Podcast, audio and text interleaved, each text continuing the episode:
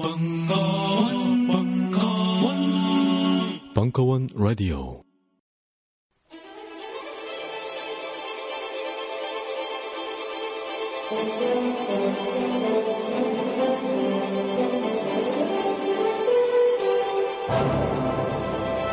대한민국 세금의 비밀 선대인의 이것이 경제다. 와!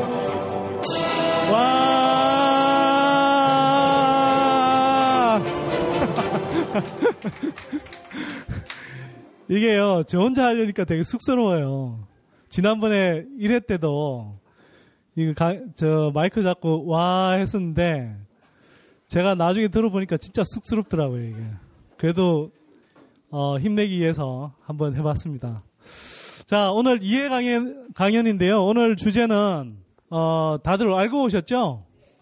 예, 대한민국 세금의 비밀입니다. 제가 선대인 경제연구소 소장이기도 하지만, 세금당 당수, 당주, 대표, 두목, 뭐, 심지어 대장으로까지 불리는 사람인데요. 이, 제가 또 세금 행당 대표로서 이 세금 문제에 대해서 한마디 안 할 수가 없죠.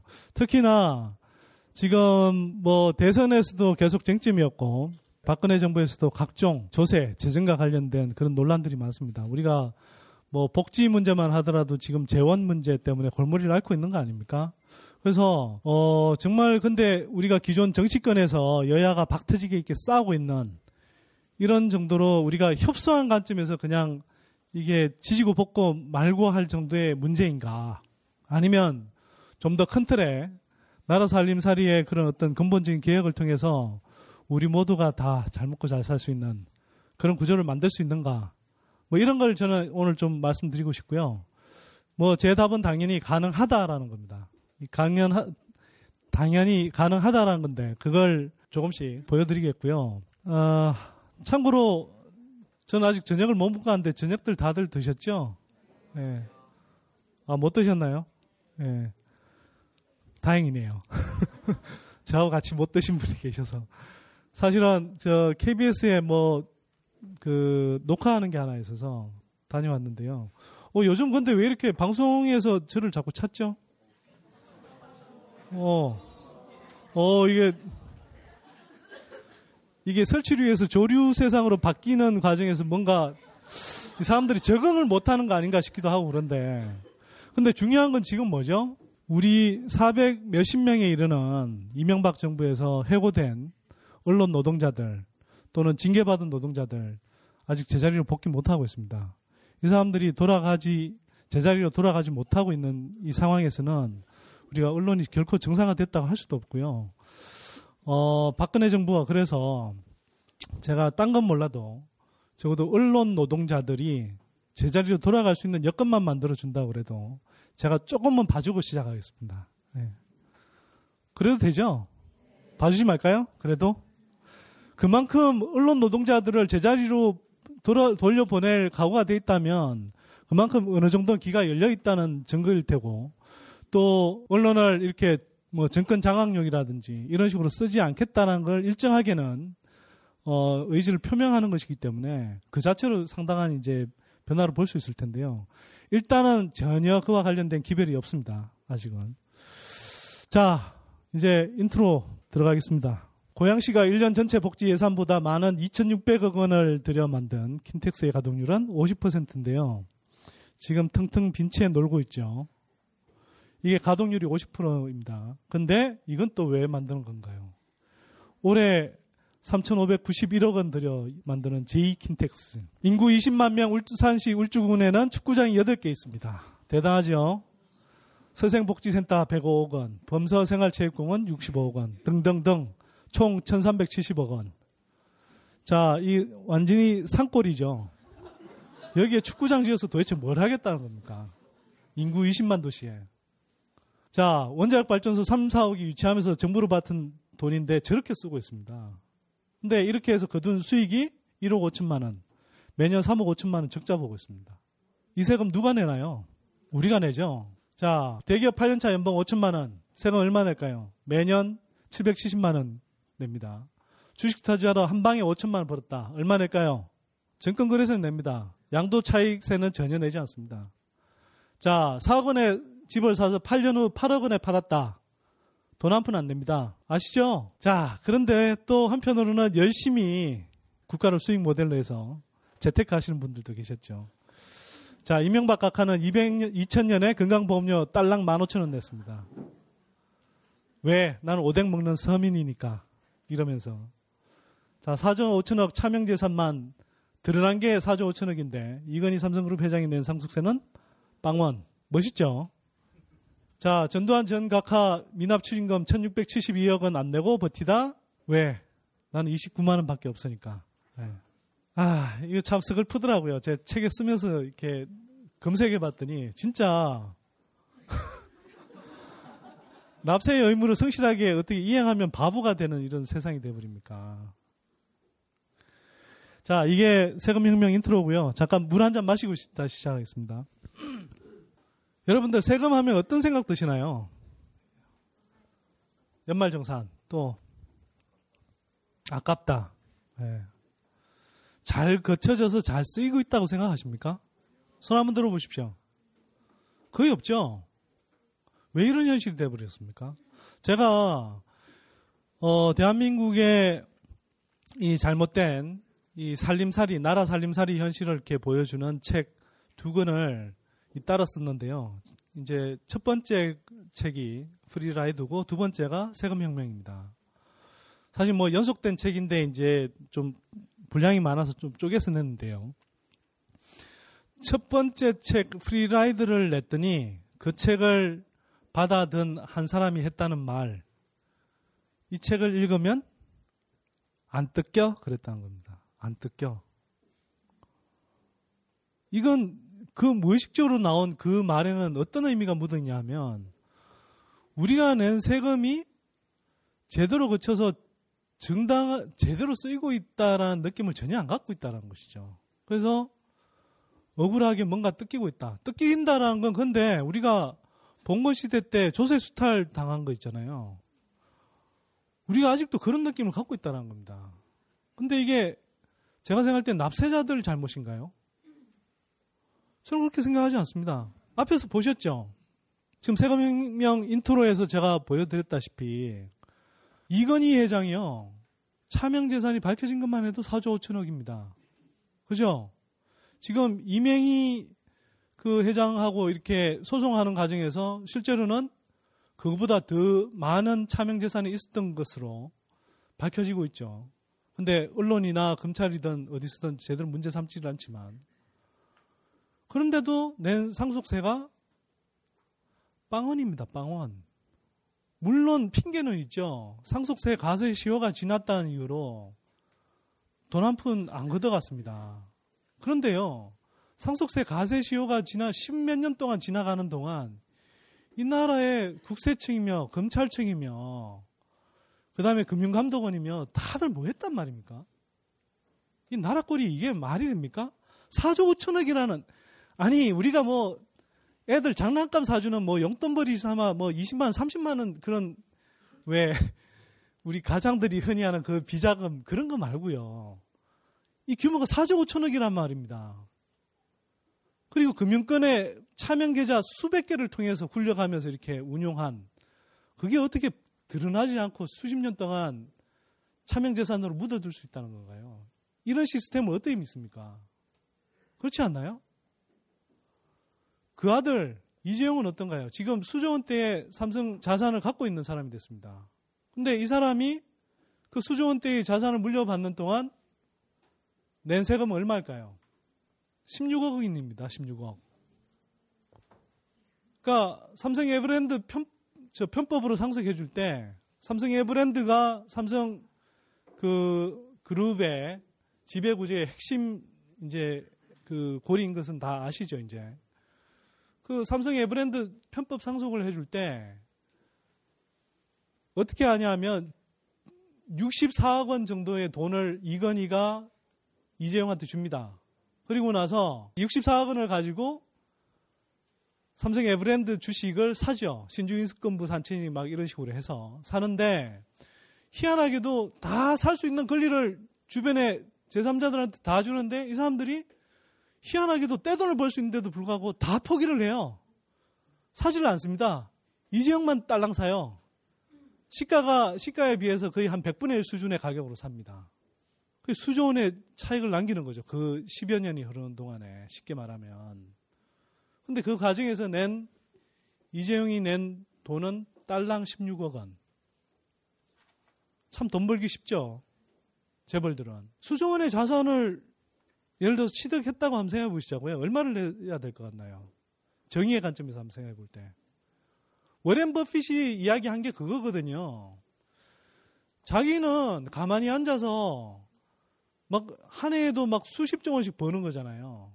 근데 자기 사무실의 비서는 근로소득세로 꼬박꼬박 35%씩 내고 있는데 자기가 내는 배당소득, 이자소득, 그러니까 자기가 버는 배당소득, 이자, 이자소득에 대해서 한 17%만 이주를 내고 있는 거예요. 그러니까 어떻게 내가 가만히 앉아서 이렇게 버는 소득이 소득에 대한 세금이 어떻게 근로소득세보다 훨씬 낮냐. 세금 대먹이는 달라는 거 아닙니까? 그게 버핏세예요. 한국은 문제는 이 버핏세에 해당하는 자본 이득에 대한 과세가 굉장히 취약합니다. 그래서 오늘 이야기하고 싶은 것도 그런 거예요, 하나는. 자, 아까 이명박 각하 보셨죠? 이제, 아, 빨리 좀 사라지면 좋겠는데, 야, 끝까지 어떻게 셀프 훈장을 줍니까? 그것도 자기 마누라까지. 야, 이 양반은요, 정말 핵폭탄이 떨어져도, 딴 건 몰라도 얼굴 철판은 안 뚫릴 것 같아요. 그런 생각 안 드세요? 이 양반은 그 얼굴 자체가 완전히 방공호예요. 제가 볼 때. 아니, 근데 뭐하러 경제대책회의 한다고 뭐 벙커에 들어간지 나 이해를 못하겠어요. 진짜 두꺼워요, 진짜로. 그죠? 아니, 이게 뭐 자기를 주는 건 뭐 그거는 관리였다고 치고 어떻게 부인까지 그렇게 알뜰하게 챙기는지. 김윤영 여사 이야기 나왔으니까 한마디 하면요. 제가 들은 바로는 야, 이 양반에 뭐 강남에 이제 뭐 부티크 같은 데 가잖아요. 하면은 완전히 뭐 민폐 엄청 끼친대요. 뭐, 아, 이 옷 골랐다, 저 옷 골랐다가 그래서 이게 사실 대여하는 데만 해도 돈을 줘야 되잖아요. 그냥 영부인인데도 그걸 그냥 걸치고 나간대요. 황당하죠. 제가 진짜 이걸 좀 일찍 알았어야 되는데 너무 뒤늦게 알아서. 하, 부부끼리 이렇게 지질이 궁상을 떨고 있습니다. 이렇게. 그리고 끝나면서 지가 세계에서 제일 잘했대요. 그래서 지가 잘해서 뭐 세계 중심 국가가 됐다? 아휴, 복장 터졌어, 진짜. 그 세계에서 제일 열심히 한 대통령이다? 아, 제일 열심히 한, 아니, 아시죠, 다들? 머리는 나쁘고 못된 마음 갖고 있는 사람이 열심히 하면 어떻게 되는지. 나라가 빚더미 올라 버렸잖아요, 그래서. 이 사람이 처음부터 자질이 있었어요. 아까 보여드렸잖아요. 뭐 영포 빌딩이니 빌딩 수십 몇 채를 갖고 있고 뭐 공직 재산 신고한 액수만 500억이 넘어가는 그런 자산가가 2000년에 낸 2000년 한 해만 낸 게 아니에요. 그때부터 해서 몇 년 동안 낸 건강보험료가 15,000원, 25,000원. 15,000원에서 25,000원이 어떤 건강보험료인 줄 아세요? 어떤 수준인지 아세요? 한 달 소득이 월 100만 원 정도만 돼도요. 그 정도는 냅니다. 건강보험료. 다들 아실 거예요. 근데 이명박이 100만 원만 벌었습니까? 이런 상황입니다. 제가 이제 그냥 몇 가지 우리가 알고 있는 상황만 말씀드린 건데요. 이뿐입니까? 우리가 지금도 문제가 되고 있고 각종 청문회 때 늘 문제가 되는 게 부동산 문제 아닌가요? 부동산 투기 혐의. 오늘도 보니까 뭐 김병관 저 국방부 장관 내정자 양반도 뭐 부동산 또 투자해서 뭐 시세 차익을 엄청 번 걸로 돼 있던데 이런 양반들이요 양도소득세 같은 거 제대로 안 냅니다. 이런 사람들이 한둘이 아니고 우리가 흔히 말하는 고관대작이라고 하는 사람들이 어쩜 한결같이 이렇게 제대로 세금도 안 내고 늘 부동산 투기를 하고 있고 이러냐는 거죠. 아니 웬만하면 좀 봐주고 싶어도 봐줄래야 아니 이런 거잖아요. 우리가 뭐 대단한 도덕성을 요구하는 건 아니고 그냥 아유 평균 수준만 살았어도 우리가 그냥 눈 질끈 감고 지나갈 수 있는데 어떻게 이렇게 후보로 올라온 사람들은 살아온 인생이 평균 밑바닥으로 늘 살아왔냐 이거죠. 근데 문제는 이 사람들이 이 사람이 나름대로 엘리트라고 다 출세 코스로 달려온 사람들이란 거. 그러면 우리 사회의 엘리트라는 사람들이 대체로 이렇게 성장해왔다라는 겁니다. 그러니 진짜 제대로 돈 내고 성실하게 납세하는 사람들만 바보라는 소리를 듣게 돼 있는 거죠, 지금. 자, 여기까지만 들어도 화가 많이 나죠? 예. 근데 앞으로 보시면서 계속 화가 날 텐데 어떡하죠? 예. 아직 초반부인데. 자, 이제 조금은 약간 좀 경황된 분위기를 가라앉히고, 어, 조금 더 이제 세밀하게, 어, 나라 살림살이에 대해서 좀 알아보도록 하겠습니다. 자, 나라 살림살이는 크게 두 부분으로 볼 수 있을 것 같아요. 조세 부분이 있고요. 그러니까, 그 다음에 우리가 재정 지출 부분이 있죠. 이 나라 살림살이 관점 부분에서 보면 세입이 되는 거고, 한쪽은 세출이 되는 겁니다. 자, 먼저 이제 조세부터 한번 좀 보도록 하죠. 조세. 한국의 조세에서 가장 문제가 뭡니까? 세금을 거둘 때는 가장 중요한 게 뭐죠? 형평성을 잘 맞춰야 되죠. 형평성에 맞게 잘 세금이 거쳐지고 있느냐? 아니라고 다들 느끼고 계시죠. 대표적인 게 이런 겁니다. 지금 언론에서요, 저는 이걸 뭐 보수 진보를 떠나서 왜 이런 문제들을 잘 안 다루는지 제가 진짜 이해가 안 되는데, 정말 형평성에서 가장 심각한 문제는 저는 부동산이나 주식과 같은 그런 자산에서 발생하는 자산 부분에 대한 과세가 제대로 안 이루어지고 있다는 겁니다. 대표적으로 부동산 한번 생각해 볼까요? 여러분들이 몇 천만 원 그 근로소득자면은 뭐 4대 보험까지 포함해서 그러니까 넓은 의미의 세금을 다 포함하면 최소 수백만 원씩 다 세금을 내거든요. 내고 있습니다, 대부분. 그런데 예를 들어서 내가 3억에 집을 사서 8억에 집을 팔았단 말이에요. 근데 1가구 1주택자입니다. 그러면 3억에 사서 5억에, 아니 8억에 팔았으니까 5억 정도의 차익이 발생했죠. 여기에 대해서 세금 한 푼 안 냅니다. 이게 맞는 건가요? 여러분들 생각하시기에. 내가 열심히 번 돈은 몇 천만 원을 벌었는데 거기서 몇 백만 원을 떼가는데 이거는 그냥 자기가 돈 좀 있어서 눈치 빠르게 집을 잘 사놔서 이게 3억에서 8억으로 뛰어서 팔았는데 5억 시세 차익을 받는데도 세금 한 푼 안 낸다. 뭔가 좀 이상하지 않나요? 이상하죠? 근데 한국은 그게 정상이라고 지금 세제 구조가 정상인 걸로 돼 있어요. 또 하나, 연봉, 내가 연봉 5천만 원인데 몇백만 세금 내는데 주식으로 대박을 터뜨렸습니다. 대박 그래봐야 5천만 원. 약하죠? 네. 좀더 세게 부를까요? 몇 억을 벌어도요, 세금 한 푼 안 냅니다.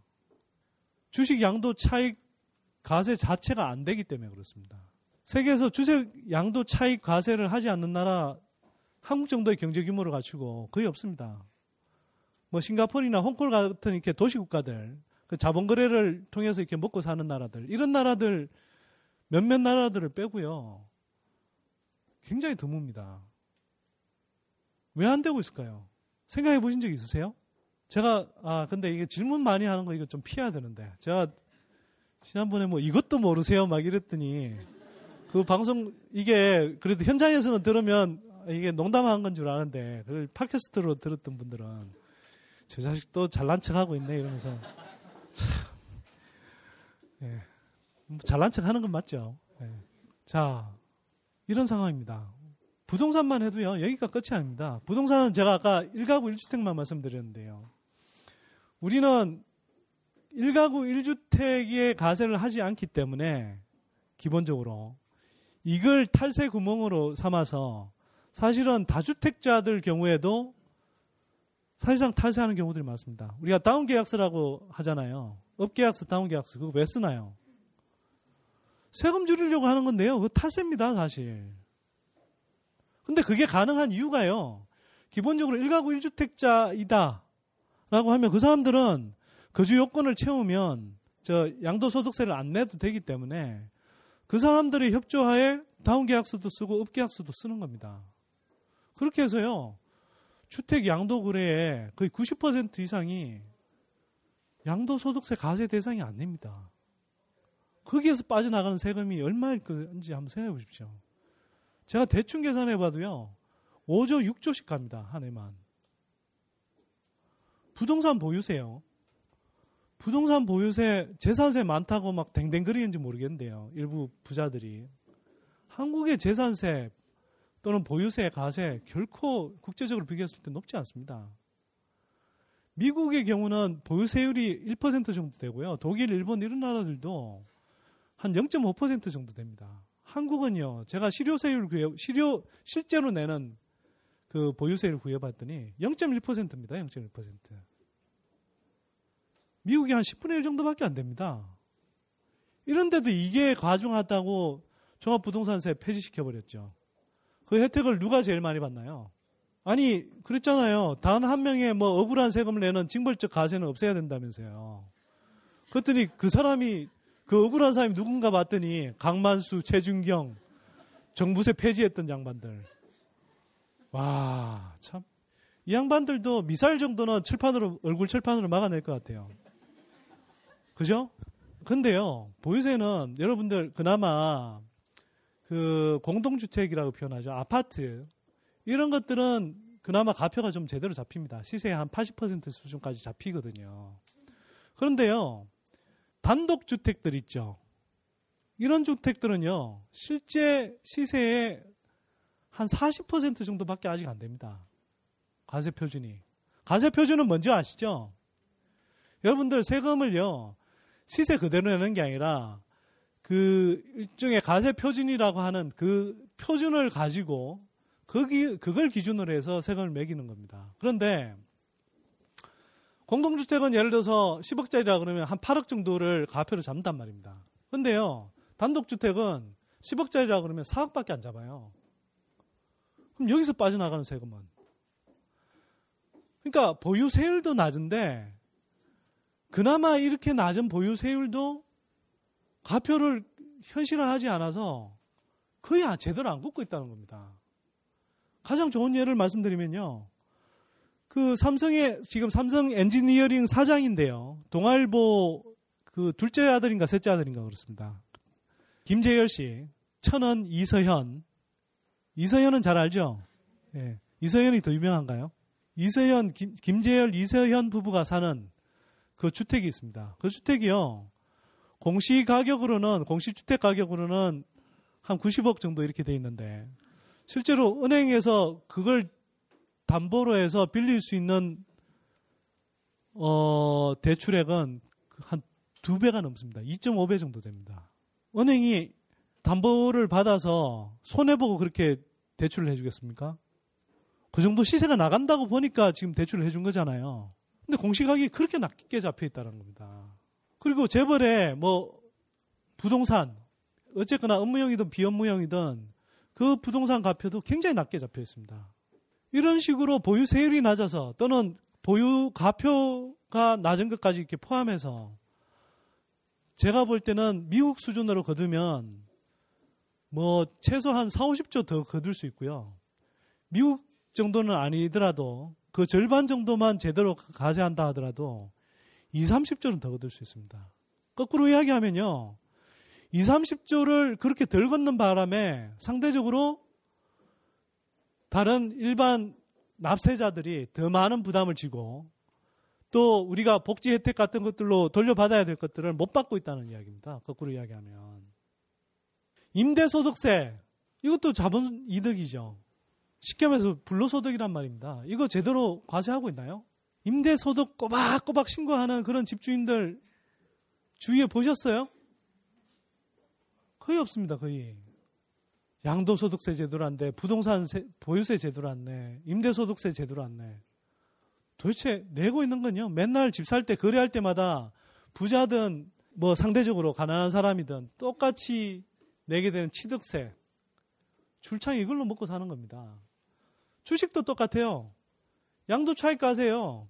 3% 이상 가진 대주주들 한 이상은 과세를 하지만 그 이하인 경우에는 주식 거래를 해서 진짜 차익을 남겨도 제대로 과세 안 합니다. 제대로 과세하는 게 아니라 과세 자체가 안, 안 되는 거죠. 근데 어떻게 과세를 하나요? 정권 거래세로 하죠. 근데 한번 보세요. 언론에서 자 주식에도 양도소득세를 걷어야 된다 이렇게 주장하니까 반론이 뭐가 나오나요? 그러면 주식시장이 위축될 수 있다 그러잖아요. 맞는 이야기입니까? 거래를 위축시키는 게 가장 큰 게 뭔가요? 거래세 아닙니까? 아니 거래세는 있는데 양도소득세를 걷는다고 주식시장이 위축된다? 그러면 그렇게 하면 되잖아요. 양도소득세 걷는 대신 거래, 거래세 없애면 되는 거 아닙니까? 그럼 되죠? 선진국 대부분이요. 양도소득세는 걷고 있지만, 주식에 대한 양도소득세는 걷고 있지만, 거래세는 없거나 있어도 굉장히 미미한 수준입니다. 그게 원래 정상적인 거예요. 그래야 사실은 주식 거래에 대한 부담을 줄여서 주식 거래가 활발해지는 거 아닙니까? 그러면 되는 건데 왜 그 이유 때문에 주식 시장이 위축된다고 온갖 개뻥을 치면서 양도소득세 도입을 반대하는 겁니다. 사실은 자기네들이 그렇게 불로소득을 누리는 걸 세금 내기 싫다라는 거죠. 그러니까 한번 보십시오, 이게. 이게 같은 자본 이득이라는 건요. 그러니까 자산 시장에서 발생하는 그런 이렇게 배당 소득이라든지 이사 소득이라든지 또는 이 양도 차익이라든지 이런 것들은 우리가 통념상으로 이야기할 때 불로소득입니다. 돈 좀 갖고 있으면 그거 돈 굴려 갖고 버는 소득이거든요. 그러면 그런 것들에 대해서는 제대로 과세하지도 않으면서 열심히 일하거나 아니면 뭐 이게 이건이든 뭐 저 같은 사람이든 아니면 저보다 못 사는 사람이든 똑같이 이렇게 뭐 주택을 거래하거나 주식을 거래하거나 하면 똑같이 내는 그 이런 세금 이런 세금들의 비중은 더 높은 게 한국의 현실입니다. 기본적으로요. 서민들의 부담, 일반인들의 부담이 굉장히 높은 구조로 되어 있습니다. 자, 이런 문제들에 대해서 언론에서 제대로 짚고 있나요? 기득권 신문들은 말할 것도 없고요. 저는 이상하게 진보 쪽이라고 하는 데서도 왜 이런 근본적인 문제들에 대해서 문제 제기를 제대로 안 하는지 모르겠습니다. 예를 들면 아까 제가 앞에서 버핏세 이야기 했잖아요. 버핏세 논란해서 한국판 버핏세 만든다라고 해서 정치권에서 여야가 막 진짜 아기 다툼까지 해가면서 이렇게 한 게 뭡니까? 소득세 최고 구간 늘리냐 말느냐 이 이야기를 하고 있었습니다.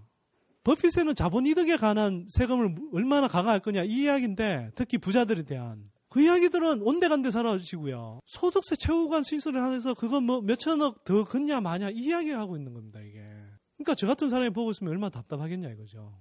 기본적으로 이렇게 우리가 이 조세 구조상에서 근원적인 어떤 형평성에서 심각한 문제를 갖고 있습니다. 조금만 더 말씀드리면요. 제가 건설 부패 이야기를 제가 많이 하는데요. 건설 시장에서 비자금 규모는 엄청납니다. 여기에서 발생하는 탈세 규모가 제가 볼 때는 한 해 아주 최소한으로 잡아도 몇 조 원은 될 겁니다. 몇 조 원. 이런 게 다 사실 지하 경제의 축을 이루고 있는 거죠. 그래서 어떤 분은 지하 경제를 활성화한다고 그러셨죠. 네. 나중에 양성화라는 편이라고 바, 뭐 정정을 하셨지만 정말 지하경제 활성화할까봐 진짜 겁납니다. 자, 지금 우리가 70년대에 만들어진 조세 세목 구조의 큰 틀이 지금까지 계속 오고 있습니다. 근데 70년대에 만들어진 이 세목 그 조세 구조에서 국세 수입의 3대 축은 소득세, 법인세, 부가가치세 이 이 세 가지입니다. 이게 전체 국세 수입의 한 75% 정도를 차지합니다. 그런데요. 임명박 정부 초기에 2008년 한 10월쯤에 감세 정책을 펼쳤죠. 감세 정책의 제목은 경제 제도약과 서민 경제 지원을 위한 세제 개편안이었습니다. 아, 말이라도 못하면 밉지라도 않지. 경제 제도약이랍니다. 서민 경제 지원? 한번, 한번 보시죠. 이게 서민 경제 지원이 있는지.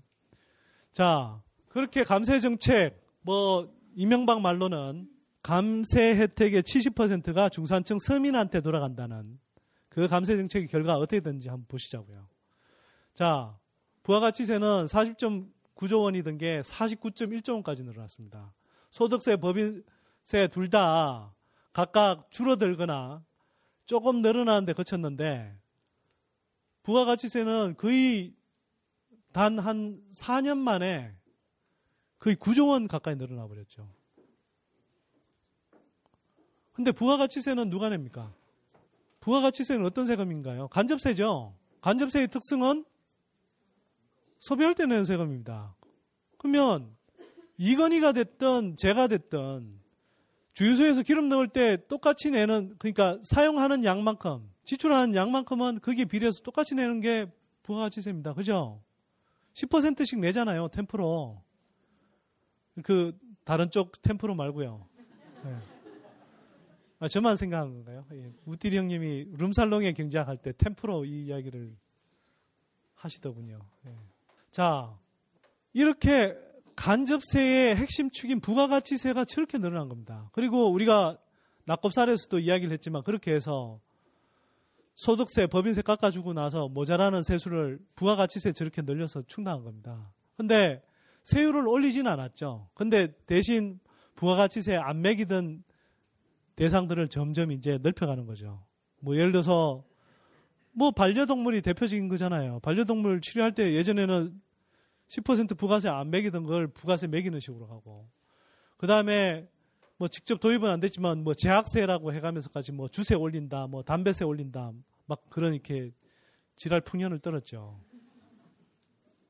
자 그리고 이명박 정부에서 이 4대 국세, 제가 아까 소득세, 법인세, 부가가치세까지 말씀드렸지만 하나를 더 넣는다면 유류세입니다. 유류세. 유류세의 비중이 굉장히 높습니다. 유류세가 한 해에 보통 세금 규모가 한 14조, 15조씩 돼요. 소득세, 법인세처럼 3, 40조 규모는 아니어도 상당히 큰 비중을 차지하는 거죠. 자, 근데 보시자고요. 소득세는 3.5% 줄었습니다. 그죠? 법인세 5.2% 소폭 늘어났는데 부가가치세 20% 늘어났죠. 그 다음에 유류세는 21.9%. 유류세도 간접세죠? 자, 이명박 정부 들어와서 세금 증가율 세목별로 다 한번 보자고요. 오른 것들은 다 부가가치세, 뭐 개별 소 뭡니까 주세, 또 유류세, 교육세 이런 거죠. 내려간 건 다 소득세, 법인세, 개별 소비세 이건 뭔가요? 부자들이 구매하는 고가 상품. 그 다음에 종합부동산세 마이너스 57.4%. 깎아준 세금이 어딥니까? 이명박은 그랬죠. 70%가 중산층 서민들한테 혜택이 돌아간다고. 근데 세금 줄어든 건 다 부자들한테 혜택이 돌아가는 겁니다. 이뿐인가요? 세금을 내기 전에 아예 비과세를 해주는 게 있습니다. 비과세 감면의 규모가. 근데 이 소득세, 법인세 깎아준 게 혜택이 다 누구한테 돌아갔겠냐 이거죠, 이게. 대부분 부자들이죠. 합쳐서요, 거의 한 60조 원 정도 됩니다, 60조 원. 엄청나게 선물을 준 거죠, 부자들한테. 제가 아까 말씀드렸죠. 이거 감세 정책의 제목이 경제 제도역과 서민 경제 지원을 위한 세제 개편안이라고. 정말 서민 경제 지원이 됐습니까? 여기 그래프를 보시면요. 노무현 정부 때 개청별 세금 증가율을 보시면 이건 2003년 대비 2007년인데 하위 20%는 2003년 대비 2007년에 7.2% 늘어났어요. 하위 20에서 40%는 3.8% 늘어났고요. 상위 20% 40%는 35.1% 늘어났습니다. 상위 20%는 63.7% 세금이 늘어났고요. 이게 정상적인 나라 맞죠? 이명박 정부 들어와서 2007년 대비 2011년에 계층별로 세금이 어떻게 증가했는지 보십시다. 하위 20%는 43.5% 늘어났습니다. 하위 20에서 40%는 65.7% 늘어났어요. 상위 20%는요. 13.2%. 참 나라 꼴 좋죠. 도대체 서민들 세금 부담 늘려놓고 서민 경제 지원한다는 게 말이 됩니까?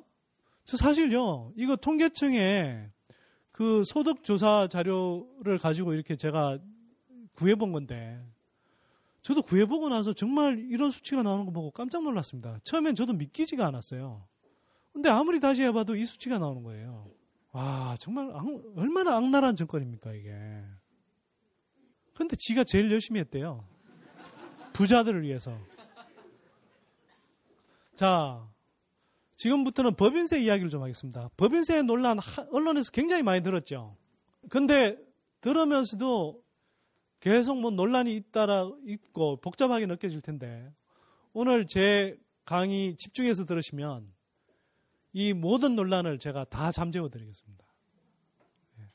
아, 잠재워 드린다고 그래서 졸지 마시고요. 예. 예, 졸지 마십시오. 제가 졸지 마라는 그 표현에 제가 너무 상처를 받아서. 예. 법인세 이야기 자 들어가겠습니다. 한국의 법인세율은 세계적으로 상당히 낮은 편입니다. 한국은 명목 법인세율, 그러니까 세법에 정해놓은 세율을 말합니다. 이 세율이 24.2%로 OECD 국가들 가운데 뒤에서 한 11번째, 12번째 정도 수준이 됩니다. 앞에 있는 나라들이 한 20개 정도 되니까 사실은 우리는 낮은 편에 속하죠.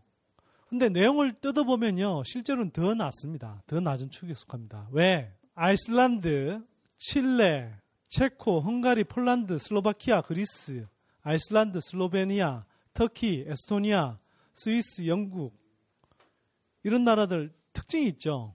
뭐 요중에서 몇몇 나라는 약간 예외일 수 있습니다만 특징이 뭔가요? 스위스, 아일란드, 아이슬란드, 그리스 이런 나라들은 어떤 나라들이죠?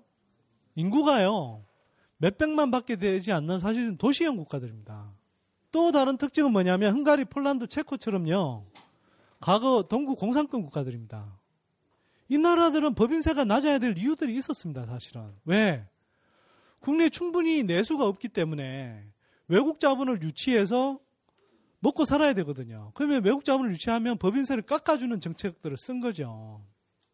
근데 너무 무리하게 깎아주다 보니까 아이슬란드, 뭐, 아일랜드, 또, 뭐, 사실은 헝가리, 폴란드도 마찬가지입니다만 외국 자본들이 특히 투기 자본들이 확 들어왔다가 확 자산 거품 만들었다가 확 빠져나가는 바람에 자산 거품이 꺼지면서 금융권 위기 오고 그 다음에 이제 이 국가 부채 위기까지 와버린 거죠. 그러니까 세금이라는 것이요. 그렇게 그냥 까 마냥 무작정 깎아준다고 다 좋은 게 아닙니다. 균형을 맞춰야 되는 거예요. 그리고 우리보다 법인세율이 높은 나라들이 있습니다. 어떤 나라들인가요? 앞에서부터 1등부터 불러보면요. 일본, 일본이 지금 한 40% 가까이 됩니다. 미국, 프랑스, 벨기에, 포르투갈, 독일, 호주, 스페인, 멕시코, 룩셈부르크, 노르웨이, 뉴질랜드, 이탈리아, 스웨덴, 캐나다, 네덜란드, 이스라엘, 덴마크, 오스트리아, 핀란드 이런 나라들입니다. 제가 일일이 나라 이름을 부른 이유가 있습니다. 조선일보 같은 기득권 신문들의 논리대로라면 우리나라보다 법인세율이 높은 나라들은 다 못 살아야 됩니다. 못 사는 나라들입니까? 조선일보의 이지훈 산업부 차장인가가 한 두 해 전에 삼, 삼성이 한국을 떠난다면이라는 제목으로 칼럼을 썼는데요. 이 내용으로 썼습니다. 법인세 부담이 너무 높아서 한국은 기업 노릇을 도저히 못 해먹겠대요. 그래서 삼성이 떠나면 니네들 어떡할래? 이렇게 협박하는 칼럼을 썼습니다. 제가 그래서 반박 칼럼을 썼죠. 삼성이 한국을 떠날 수 있을까? 네.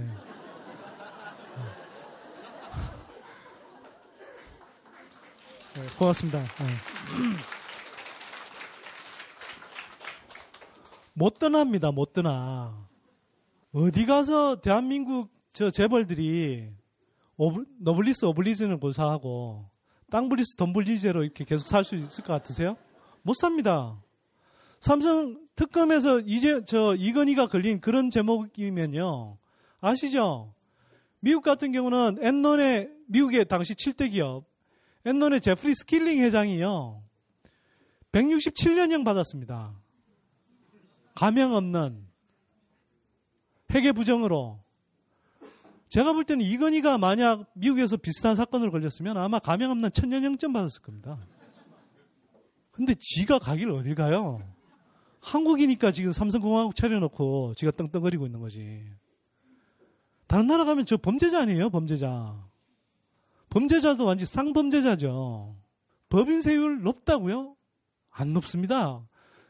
조선일보 칼럼에서 인용된 그 내용이 뭐냐면 경쟁 상대국인 홍콩, 싱가폴, 대만보다 높다 이렇게 나옵니다. 여기 OECD 국가들 비교해 홍콩, 싱가폴이 홍콩, 싱가폴, 대만이 OECD 국가가 아니다 보니까 여기는 안 나오지만 제가 아까 말씀드린 대로 법인 세율이 낮을 수밖에 없는 도시형 국가들이라는 겁니다. 그 나라들은. 홍콩, 싱가폴이 뭘 먹고 삽니까? 그 조그만 도시 국가들이. 외국가에 교육을 중개하거나 자본 유치를 통해서 먹고 사는 거 아닙니까? 그럼 그런 나라들하고 그래도 지금 조선일보 그것도 조선일보가 명명했죠. 뭐 5020 클럽? 나 지금 살다 보니까 별 희한한 장면을 다 하고 있는데 뭐 인구 5천만 이상이 뭐 2만 불 소득 넘은 게 뭐 뭐몇 나라밖에 안 된다. 뭐 그러면서 이렇게 또 장난질 쳤죠. 그런 정도의 인구 규모를 갖고 있고 내수가 되는 나라에서 법인 세율이 한국보다 낮은 나라가 얼마나 되냐고요, 이게. 거의 없죠? 저, 하여튼 그 칼럼 한번 두 개 비교해서 꼭 읽어보시기 바랍니다. 그, 특히 후자의 칼럼은 그 예리함에 아주, 예, 아주 탐복을 하시게 될 겁니다. 네, 일단 넘어가겠습니다.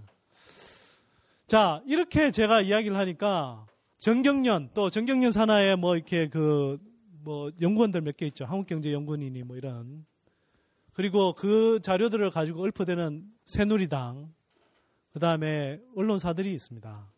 그 언론사들에서 하는 이야기가 뭐냐? 한국의 법인세 비중은 높대요. 법인세 비중. 이 이야기 들으니까 또 헷갈리시죠? 헷갈릴만 해요, 사실, 여러분들이. 법인세 비중이라는 건 뭐냐면요.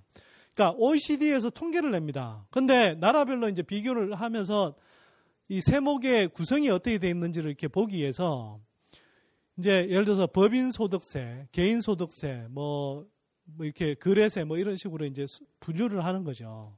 그래서 했는데 한국의 법인세 비중이 상당히 높게 나오는 거예요. 그 틀린 이야기는 아닙니다. 전체 GDP 대비해서 한국의 법인세가 차지하는 비중이 전체 세수에서 차지하는 비중이 꽤 높게 나온다는 겁니다. 그러니까 그걸 가지고 한국의 기업들 세금 부담이 높다 이렇게 이야기를 하는 겁니다. 얼핏 들으면 그럴듯하죠. 근데 사실은 내용을 알고 보면 전혀 그럴듯하지 않습니다. 일반 기업에서 그냥 직접적으로 느끼는 부담은 뭔가요? 결국은 세율이에요, 세율. 근데 그게 세율은 아까 말씀드렸지만 국제적으로 비교해 보면 세율이 낮은 건 너무나 명확하게 나오거든요, 사실. 그러니까 법인세 비중이라는 희한한 또 잣대를 갖고 오는 겁니다. 근데 한국에서 법인세 비중이 높은 이유는 두 가지가 있습니다. 하나는요, 한국은 웬만하면 법인으로 잡힙니다. 법인으로. 그러니까 미국이나 프랑스나 독일 같은 나라들은요, 법인이라고 돼 있다고 하더라도 실제로는 법인도 여러 종류가 있거든요. C corporation, 뭐 S corporation 뭐 이렇게 돼 있는 게 있고 그다음에 파트너십 회사 뭐 이런 식으로 돼 있는 게 있고 그런 건데 그중에 S 코퍼레이션을 빼고 나서는요. 다른 법인에서 잡히는 소득은 기본적으로 다 개인 소득세로 분류됩니다. 우리로 치면은 그냥 소득세로 분류가 된다는 겁니다. 그러니까 걔네들은 소득세를 소득세라는 포괄 범위가 넓으니까 소득세 비중이 개인 소득세 비중이 높은 걸로 나오는 거고 우리는 얘네들이 소득세로 잡을 걸 우리는 다 법인세로 잡아버리니까 법인세 비중이 높게 나오는 거죠. 그냥 분류상의 문제일 뿐입니다. 사실은. 근데 이걸 가지고 우려먹는 거예요. 그리고 한번 보시자고요. 우리가 정말 법인세 부담을 계속 높여왔나.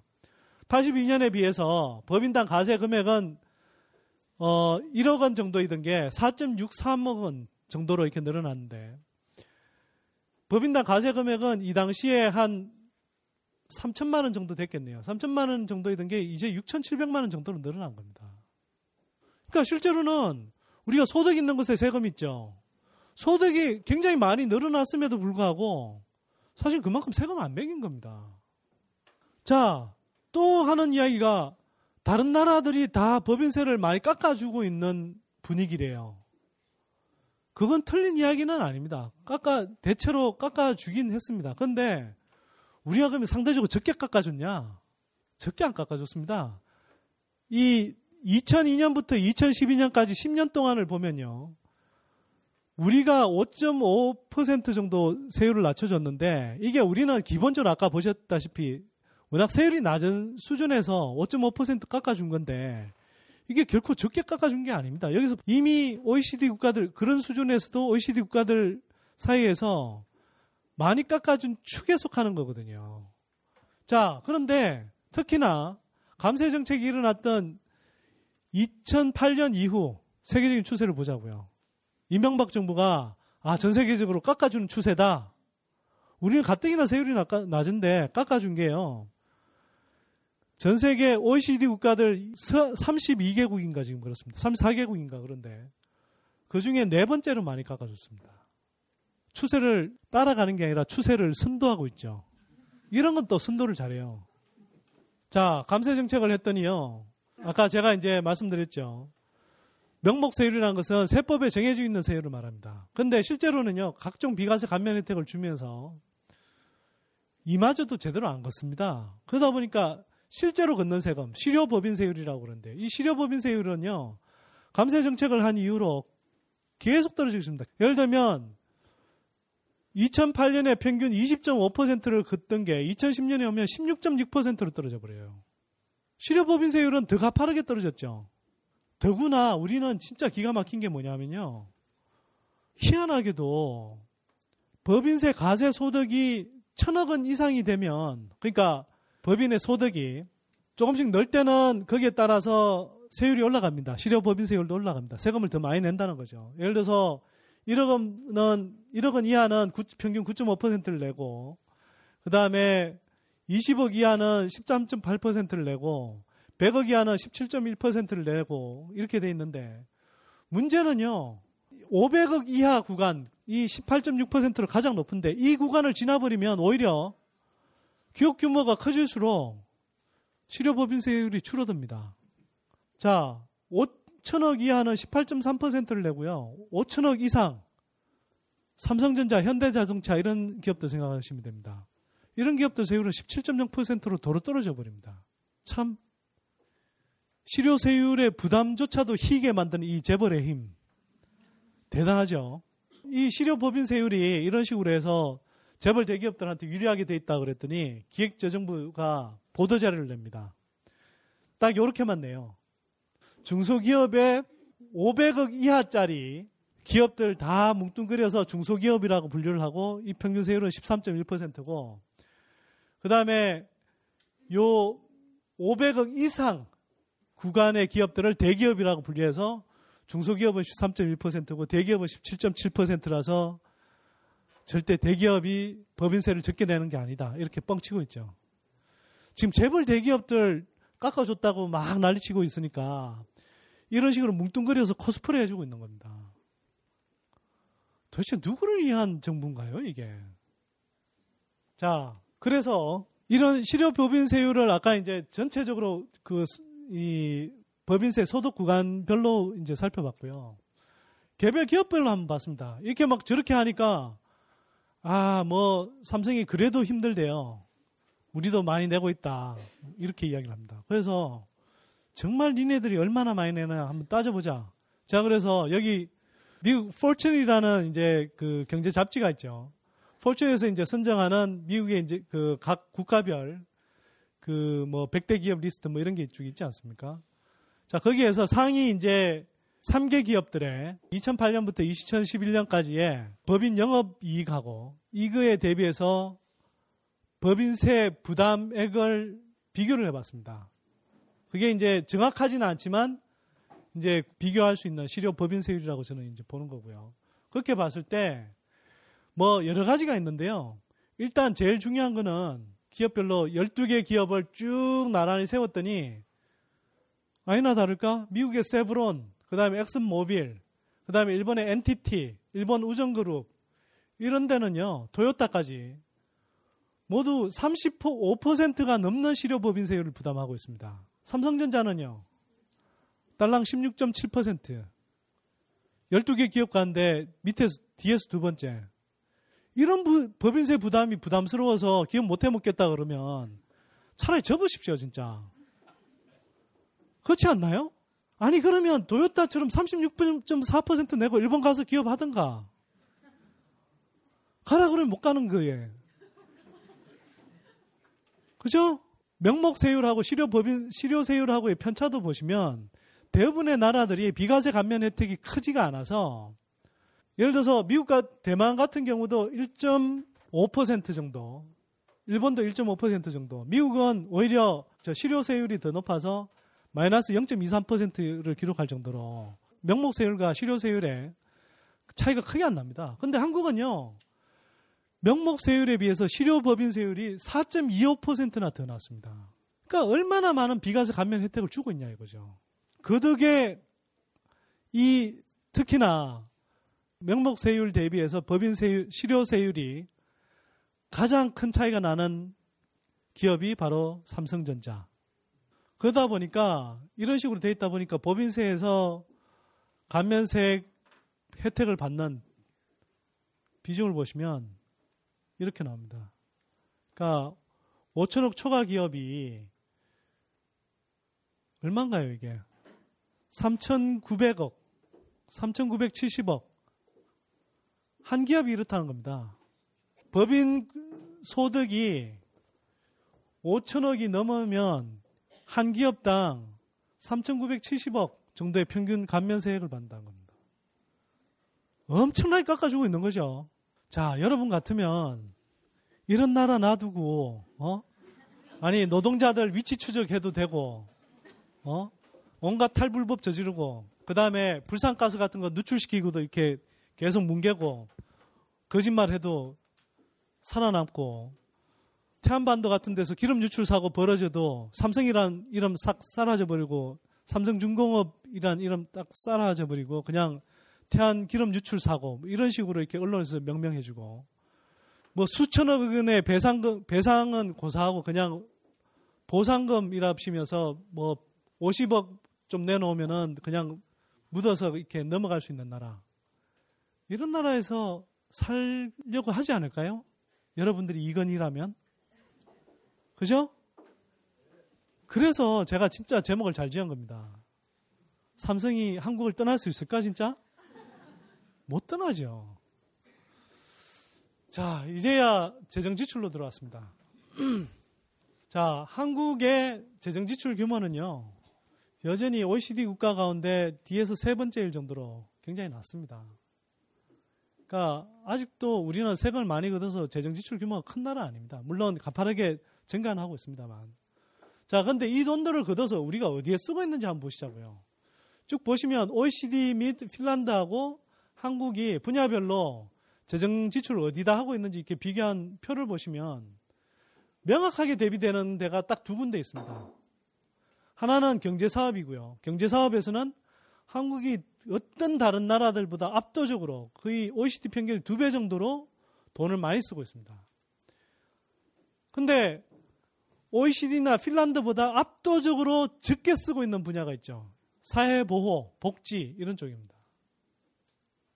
자, 이거 놓고 보시면 우리가 지금 나라 살림살이의 구조를 바꾼다고 할 때 돈을 어디다 추가로 더 쓰고 어디다 덜 써야 될지 보이시죠? 경제사업이라는 건요. 정부 차원에서 하는 건설 투자, 시설 투자, 뭐 그 다음에 R&D 투자 같은 이렇게 뭐 그런 것들을 주로 이야기하는 겁니다. 쉽게 말해서 기업들 도와주는 투자 이런 것들을 엄청 하고 있는 겁니다. 근데 사회복지는요. OECD 평균의 절반도 안 돼요, 절반도. 고작 이런 상황인데도 참나. 또 등장했대요. 다섯 살짜리 훈이 세빛 등등승 때문에. 이분이 망국적인 복지 포퓰리즘 떠들었죠. 한동안 좀 안 나타나서 안드로메다 가 계신 줄 알았더니 국내에 와 계신 모양이 돼요. 그죠? 아니, 이런 나라에서 예를 들어서 복지 포퓰리즘 이야기하면요. 그건 말이 안 되죠. 다른 나라들 등산했다가 아, 이게 복지했다 그 부작용 일정하게 나타나서 그걸 뭐 조정하는 것들을 가지고 아, 축소하고 있으니 다른 나라 축소하고 있으니 우리도 지금 축소한다는 이야기는 다른 사람이 등산하고 이렇게 내려오는 길에 그 내려오고 있으니까 우리도 우리는 올라가지도 않고 초입해서 다시 돌아오는 게 아닙니까 이거. 국내에서요 토건 예산은 굉장히 많습니다. 지난해 예산 규모가 340조 정도 된대요. 그 중에 뭐 SOC 예산이라고 잡혀 있는 건 한 28조 이렇게 나오지만 실제로 제가 진짜 저도 한다면 하는 사람입니다. 2012년 예산안 그걸 달달달 다 틀어봤습니다. 하나하나 항목들 다 따져봐서요. 숨어 있는 2인치가 아니고요. 숨어 있는 한 40% 정도를 찾아냈습니다. 우리가 실제로 토건 예산이라고 부를 수 있는 SOC 예산으로는 잡혀 있지 않지만 실제로 토건 예산으로 잡을 수 있는 각종 토건 예산을 따져봤더니 실제로는 한 40 몇 조 원이 나옵니다. 40 몇 조 원. 문화관광부 예산으로 돼 있지만 예를 들어서 뭐, 뭐 문화관광 홍보 시설을 짓는다. 또 우리가 고용노동부 소속에서 뭐 고용노동 지원 뭐 박물관인가 뭐 이런 걸 짓는다 그러면 그거 짓는데 2천억인가 들어갔죠. 그런 것들이요. 말은 고용노동 쪽 예산으로 잡힌 것 같은데 실제로는 이게 뭡니까? 토건 사업이죠, 토건 사업. 그런 사업들이 부직이 있습니다. 그리고 그걸 이제 제가 정부의 이제 이 돈주머니라고 할 수 있는 이 돈주머니 별로 구분을 해봤습니다. 정부의 돈주머니는 굉장히 많아요. 그 중에 제일 큰 게 일반 회계라는 돈주머니가 있고요. 그 다음에 그 특별 회계라는 게 있습니다. 특별 회계라는 것은 말 그대로 특별한 용도에 쓰기 위해서 따로 계정을 만들어서 쉽게 말해서 통장을 만들어서 거기에다 돈을 넣어놓고 여기에다가 쓰게 만든다는 겁니다. 그 다음에 각종 이제 기금이라는 게 있죠.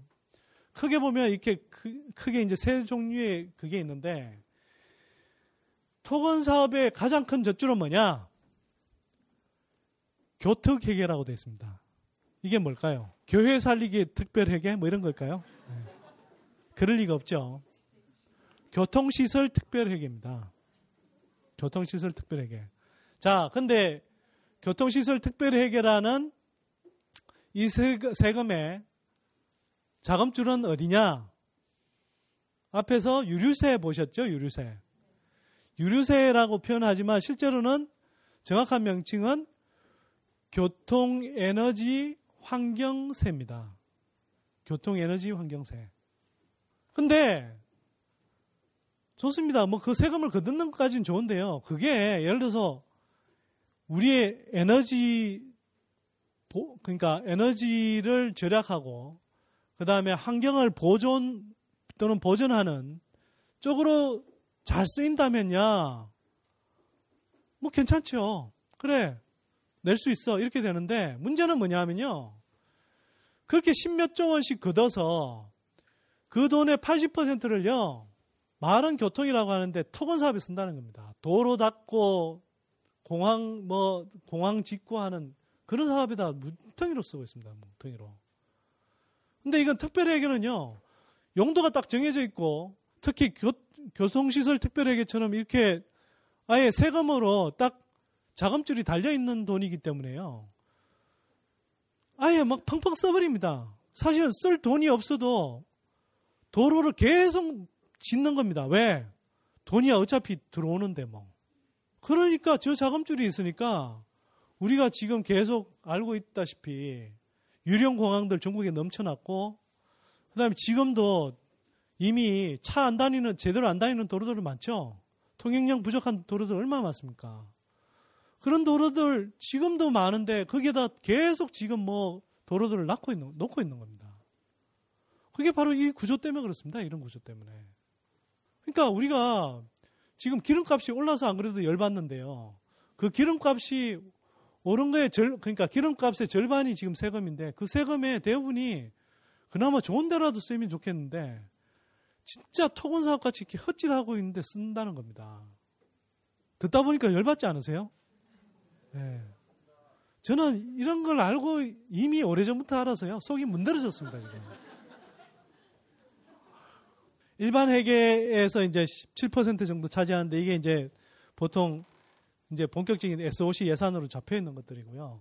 그 외에 광역 지방 특별 회계, 광특 회계라고 불리는 이것도 상당한 규모로 많이 깔려 있습니다. 이것도 말은 광역 뭐 저 지역 발전 특별 회계라고 하는데 실제로는 다 도로 뭐 이런 거 놓는 이런 사업들입니다. 그 다음에 농특회계라는 것도 상당히 농업시설 특별회계라는 게 있는데요. 이것도 상당히 큰 규모죠. 이런 식으로 특별 회계의 토건 사업들이 굉장히 많이 깔려 있습니다.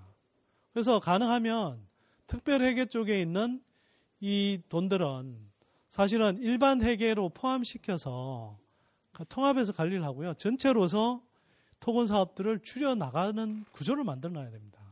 그렇게 하면요. 토건 사업 자연스럽게 지금보다 예를 들어서 전체 42조라 그러면 제가 볼 때는요. 이 중에 한 30% 정도 아낄 수 있습니다. 이 정도 아끼면요. 한 12.7조 원이 그냥 막 생깁니다. 12.7조 원이면요. 엄청난 돈입니다. 토건 사업을 저렇게 많이 벌려놓는데 문제는 뭐냐면요. 이 토건 사업을 벌이고도 그걸 가지고도 건설업체들한테 퍼주질 못해서 안달인 겁니다. 안달. 제가 이제 하도 떠들어서 이제 다들 징그러울 정도로 잘 알고 계시는 턴키 사업. 턴키 이제 대충 아시죠? 턴키 사업이라는 것은 뭐 쉽게 말하면 그러니까 상위 재벌 건설업체들 한 6개 내지 10개 정도가 짬짬이 해서 돌아가면서 담합하고 그렇게 해서 실제로는 600억에 할 수 있는 공사라 그러면 그걸 한 천억에 하는 그런 식의 구조를 만들어 놓는 게 턴키 이제 담합 공사들입니다. 실제로요. 그 2007년부터 2011년까지 턴키로 발주한 공사하고 이 기타 그러니까 턴키 이외의 방식으로 이 발주한 그 공사의 낙찰률을 비교해 보면요. 턴키로 발주한 공사의 낙찰률이 평균 20.2% 높습니다. 이거 거꾸로 이야기하면요. 그 돈만큼 빼먹는다는 겁니다. 제가 이렇게 이야기하니까 좀 아직 감이 안, 하시, 안 오시죠? 고양시 일산에 가면 킨텍스가 있죠? 그 예를 들어서 제가 설명드리겠습니다. 이게 얼마나 큰 돈이 새 나가고 있는 건지. 킨텍스, 1킨텍스가 약 2,500억짜리 사업입니다. 턴키로 했어요. 근데 그거 가동률이 한 50%밖에 안 돼요. 근데 이 가동률은요, 그 전시 행사를 준비하면서 이렇게 설치하는 기간, 그 다음에 그걸 해체하는 기간까지 다 포함해서, 그 다음에 뭐 여름에는 진짜 조잡한 그런 인공 물놀이장, 겨울에 인공 눈썰매장 하는 그런 기간까지 다 포함해서 가동률이 50%라는 겁니다. 근데 정상적인 경우라면 이런 상태에서는 새로 지으면 안 되죠. 예를 들어서 어떤 기업이 지금 지어놓은 공장 가동률이 50%밖에 안 되는데 이걸 또 생돈 들어가서 이 공장을 짓습니까? 근데 이게 대한민국 정부나 지자체에서 너무나 비일비재하게 일어납니다. 또 짓습니다. 또 지어요. 제이킨텍스 3,600억 들여서 짓습니다. 또 턴키로 발주합니다. 이 중에요. 현대건설 콘솔시엄이 이 사업을 땄는데 턴키로 했기 때문에 실제로는 어, 이 중에 한 30% 정도, 최소한 1,100억 정도는요. 1,100억, 1,200억 정도는 사실 안 써도 되는 돈을 그 건설업체들 컨소시엄들한테 퍼준 겁니다. 근데 2,100억, 1,200억이 얼마나 큰 돈이냐? 2009년엔가 고양시 1년 전체 복지 예산이 2,400억인가 그랬어요. 그 예산의 절반입니다. 이 정도로 큰 돈들을 정말 허무맹랑하게 뿌리고 있는 거예요, 이게. 그런데 이게 한 군데에서만 벌어지냐고요. 제이킨텍스를 왜 짓는다고 그럴게요. 왜 지어서, 그래도 이 사람들도 명분이 있어야 될 거 아닙니까? 명분이 뭐였냐 하면요. 아, 이게 규모가 작아서 장사가 안 되는 거야. 그래서 규모를 더 늘려야 돼. 골 때리죠. 근데 너무나 진지하게 이야기를 합니다. 그리고 그걸 어떤 언론도 비판하지 않고 대다수의 전문가들이 맞아요, 맞아 이러고 있습니다. 그래서요. 그래서 좀 더 그럴듯하게 이야기하면 이렇게 이야기를 하죠. 아, 전시시설 규모 10만 제곱미터 이상이 돼야 국제 10대 컨벤션 행사를 유치하는데 우린 그 절반밖에, 절반밖에 안 되기 때문에 그런 행사들을 유치해서 장사가 안 돼. 그래서 하나를 더 짓는 겁니다, 옆에. 기가 차죠. 우리가 뭐 매년 그런 10대 컨벤션 행사만 유치하고 살 겁니까? 10대 컨벤션 행사를 유치한다고 해도 얼마나 유치하겠습니까? 몇 천억을 들여서 그렇게 투자할 만한 정도로 효과가 있을까요? 경기, 이건 고양시 사업은 경기도 사업이거든요. 경기도만 이러고 있느냐? 인천에 가면 송도 컨벤시아라고 있습니다. 그것도 똑같은 이유로 10만 제곱미터 이상으로 짓고 있고 인천에는 그런 규모로 두 개를 지었어요. 서울시도 지금 코엑 물론 서울시 같은 코엑스 같은 경우는 뭐 어느 정도 차죠. 그런데 똑같은 논리로 그 잠실 주변에 해서 또 전시 시설 규모를 늘리는 사업 하고 있고요. 지방에 가면 각종 컨벤션 센터 센터 다 비어 있습니다. 다 비어 있어. 운영 수익이 다 적자입니다. 대부분. 근데 그걸 전 곳곳에 경쟁적으로 하고 있다는 겁니다. 제가 지금 1년을 말씀드린 건데요. 이런 식으로 돈 쓰고 나서 이게 제대로 가동이 안 되는데도 또 추가로 이렇게 늘 돈을 더 투입하는 건요. 늘 이런 식의 핑계를 댑니다. 시설 규모가 부족해서 더 투자해야 돼. 또 하나의 사례가 강원도 양양공항이죠. 양양공항 그거 몇천억 들어서 지어놨는데 유령공항 BBC에서 유령공항으로 이렇게 토픽란에 놨죠. 아니 비행기가 도착했는데 승객 달랑 한 두세 명 내리고 승무원들 열댓 명 내리고 나가고 셔터 문 닫고 아니 그래서 이렇게 유령공항으로 전락하니까 부대 시설로 아 이거는 지금 부대 시설이 충분히 안 들어서서 그래. 그래서 2천 몇백억을 들여서 또 시설 투자를 합니다. 야 도대체 그렇게 펑펑 쓰는데도요 어떻게 된 게 뭐 기득권 언론은 말할 것도 없고요 진보 언론은 어디 한 군데에서 토건 포퓰리즘이라는 이야기 한 번을 안 해요. 왜 복지 포퓰리즘은 진짜 실체도 없는 복지 포퓰리즘은 이미 망국적인 상황까지 가버렸는데 정말 현실에서 망국적인 진짜 토건 포퓰리즘은 어떻게 망국적인 토건 포퓰리즘이라는 비판 한마디가 안 나옵니까? 이상하지 않나요? 아까 제가 경제사업에서 R&D 같은 것도 들어간다고 그랬죠. R&D 예산 비중이 OECD 국가 가운데 4위입니다. 4위. 근데 이 R&D 예산의 혜택의 7, 80%는 대기업한테 들어갑니다. 그렇다고 효과라도 좋냐? 효율성은요. 같은 돈을 같은 R&D 예산을 중소기업에 지원했을 때의 효과의 6분의 1밖에 안 됩니다. 세계적으로도 이미 한국의 저 R&D 투자는 R&D 예산 투자는 효율성이 떨어진다고 비판을 받는 대목입니다. 수첩 공주는 예. 조류시라. 예. R&D 예산이 많으면 무턱대고 좋은 줄 알고 저거 더 늘린다고 그러죠. 답답합니다. 그래서.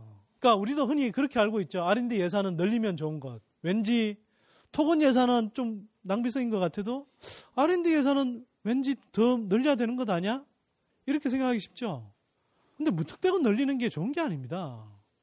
그게 충분한 효율성을 담보하고 그 효과를 낼 수 있어야 지원을 하는 것이지. 저런 식으로 사실 삼성전자나 현대자동차 같은 경우는 자기네들 글로벌 플레이어로서 세계 무대에서 경쟁하기 위해서는 스스로 어쨌거나 연구 투자를 해야 됩니다. 자기네들이 자기 돈으로 해야 될 걸 항창규 같은 사람이 정부에 들어가서 이렇게 무슨 뭐 무슨 추진단인가 그 단장 맡아서 했잖아요. 그러면서 그걸 뭐 정부의 차세대 뭐 신성장 동력 사업 뭐 이런 식으로 포장을 해서 정부 재정 지원 사업으로 만들어 버린다는 겁니다. 그런데 한편으로는요, 우리는 예를 들어서 OECD 국가들 가운데 고용보험이라든지 또 중소기업들 중심의 그런 HRD 예산이라고 그러는데요. Human Resource Development라고 해서 인적 그 자원 개발 예산 이런 것들은 굉장히 부족합니다. OECD 국가들 가운데 가장 낮은 수준에 속해요. 이런 것도.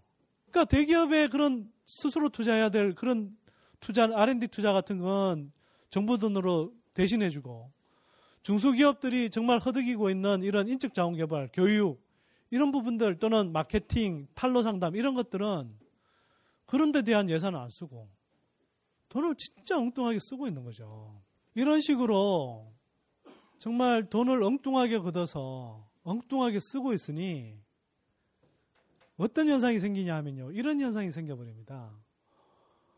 공공소득 이전을 통해서 공공소득 이전이라는 것은 정부가 이제 재정 지출을 통해서 저소득층이나 취약계층을 도와주는 걸 말하죠. 공소득 이전을 통해서 불평등이 얼마나 감소하는 효지를 OECD 국가 간에 비교를 해봤더니 OECD 통계들 뜯어보다 보면요. 제가 한국의 지표를 빨리 찾는 방법을 개발했습니다. 어디든요, 제일 끝쪽으로 보면 됩니다. 안 좋은 쪽으로 끝쪽. 그럼 대부분 한국이 그쪽에 가 있어요. 그러니까 이게 진짜 이상한 나라인 거죠. OECD 국가라고 등록은 돼 있는데 실제는 OECD하고는 전혀 동떨어진 안드로메다에 가 있는 그런 나라 같은 겁니다, 지금. OECD 평균이요. 불평등 감소 효과가 OECD 평균이 한 10분의 1 정도밖에 안 됩니다. 10분의 1 정도. 그 다음에 가계 소득 과세 비율을 통해서 불평등이 어떻게 감소하는가. 이거 이제 예를 들어서 그 가계 소득에 대해서 누진제를 제대로 채택하고 있거나 또 조세 구조를 제대로 만들어서 이렇게 했을 때 시장에서 벌어진 소득을 얼마나 이렇게 그 격차를 줄여주느냐 하는 걸 이걸 보는 건데요. 이것 또한 똑같습니다. OECD 국가들 가운데 아주 현저하게 떨어지는 꼴찌죠. 우리가 지금 나라 살림살이를 이 모양으로 하고 있는 겁니다, 이게. 제가 저렇게 말씀드렸을 때는요, 결국은 한번 생각해 보십시오. 대안은 뭐냐면, 저 조세 재정 구조를 바꿔주면 되거든요. 자, 아까 제가 말씀드렸죠. 부동산에서 우리가 먹고 있는 세금이 제가 볼 때는 아무리 적게 잡아도요, 한 최소 2, 30조는 됩니다. 2, 30조 정도 돼요. 그 다음에 주식 양도 소득에서 걷고 있지 않는 세금, 그 다음에 건설 부패라든지 이런 탈세들을 통해서 또 재벌들의 편법, 사실 편법이 아니고요. 불법인데 그걸 지금까지 봐주고 있었던 거죠. 그게 불법적으로 승계하는 그런 과정들 우리가 다 지금 방치하고 있었던 겁니다. 그리고 아까 법인세 감면 혜택 말씀드렸는데요. 법인세 감면해준 그 혜택만 없애도 한 5조 원. 그 다음에 우리가 이명박 정부 들어와서 이렇게 그 법인세율을 낮춰줘서 우리가 못 걷고 있는 세금이 한 7조 원 정도 됩니다. 그 다음에 재정지출 구조에서 토건 예산만 깎아도요. 아까 제가 말씀드렸죠. 12조 원 정도 확보할 수 있습니다. R&D 예산에서요. 4조, 5조씩 확보할 수 있습니다. 그런 돈들요. 다 합치면 제가 대충 계산해 봐도요. 한 5, 60조 정도 확보할 수 있습니다. 이거 가지고 우리가 뭘 못할 것 같으세요? 저는요, 예를 들어서 국공립 때 지금 반값 등록금 이야기를 하죠.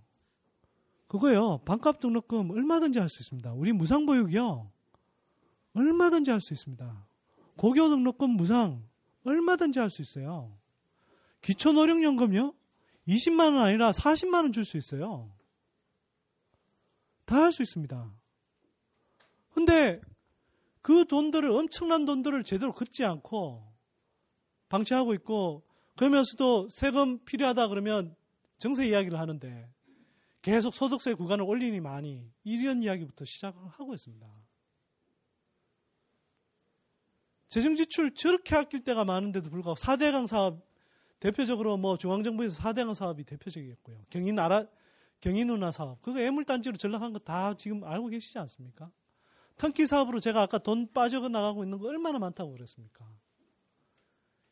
이미 수두룩하게 보입니다. 근데 그런 돈들을 안 아끼고 기초노령연금 뭐 재원이 부족하다고 국민연금 돈 뺐을 생각하고 그게 지금 젊은 세대들 지금 돈 꼬박꼬박 납부하고 있지만 나중에 미래에 우리가 다 돌려받을 수 있을지 장담도 못하는 그 돈을 지금 제대로 아껴서 이렇게 할 생각도 안 하고 그거 지금 콧감 빼먹듯이 빼먹자는 논의들을 하고 있다는 겁니다. 얼마나 웃기는 겁니까 이게.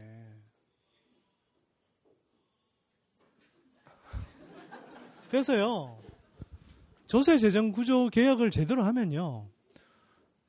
그러니까 물론 그게 어떤 의미에서는 증세일 수도 있습니다. 근데 증세라기보다는 저는 증세 이전에 제가 참 이럴 때 늘 사투리 이 표준 발음이 잘 안 돼서 늘 컴플렉스를 갖고 있는데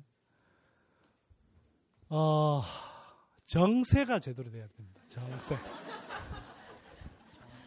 그러니까 세금을 바로 조세 정의 세금을 바로 잘 걷어야 된다는 거고요. 그 다음에 전세가 돼야 됩니다.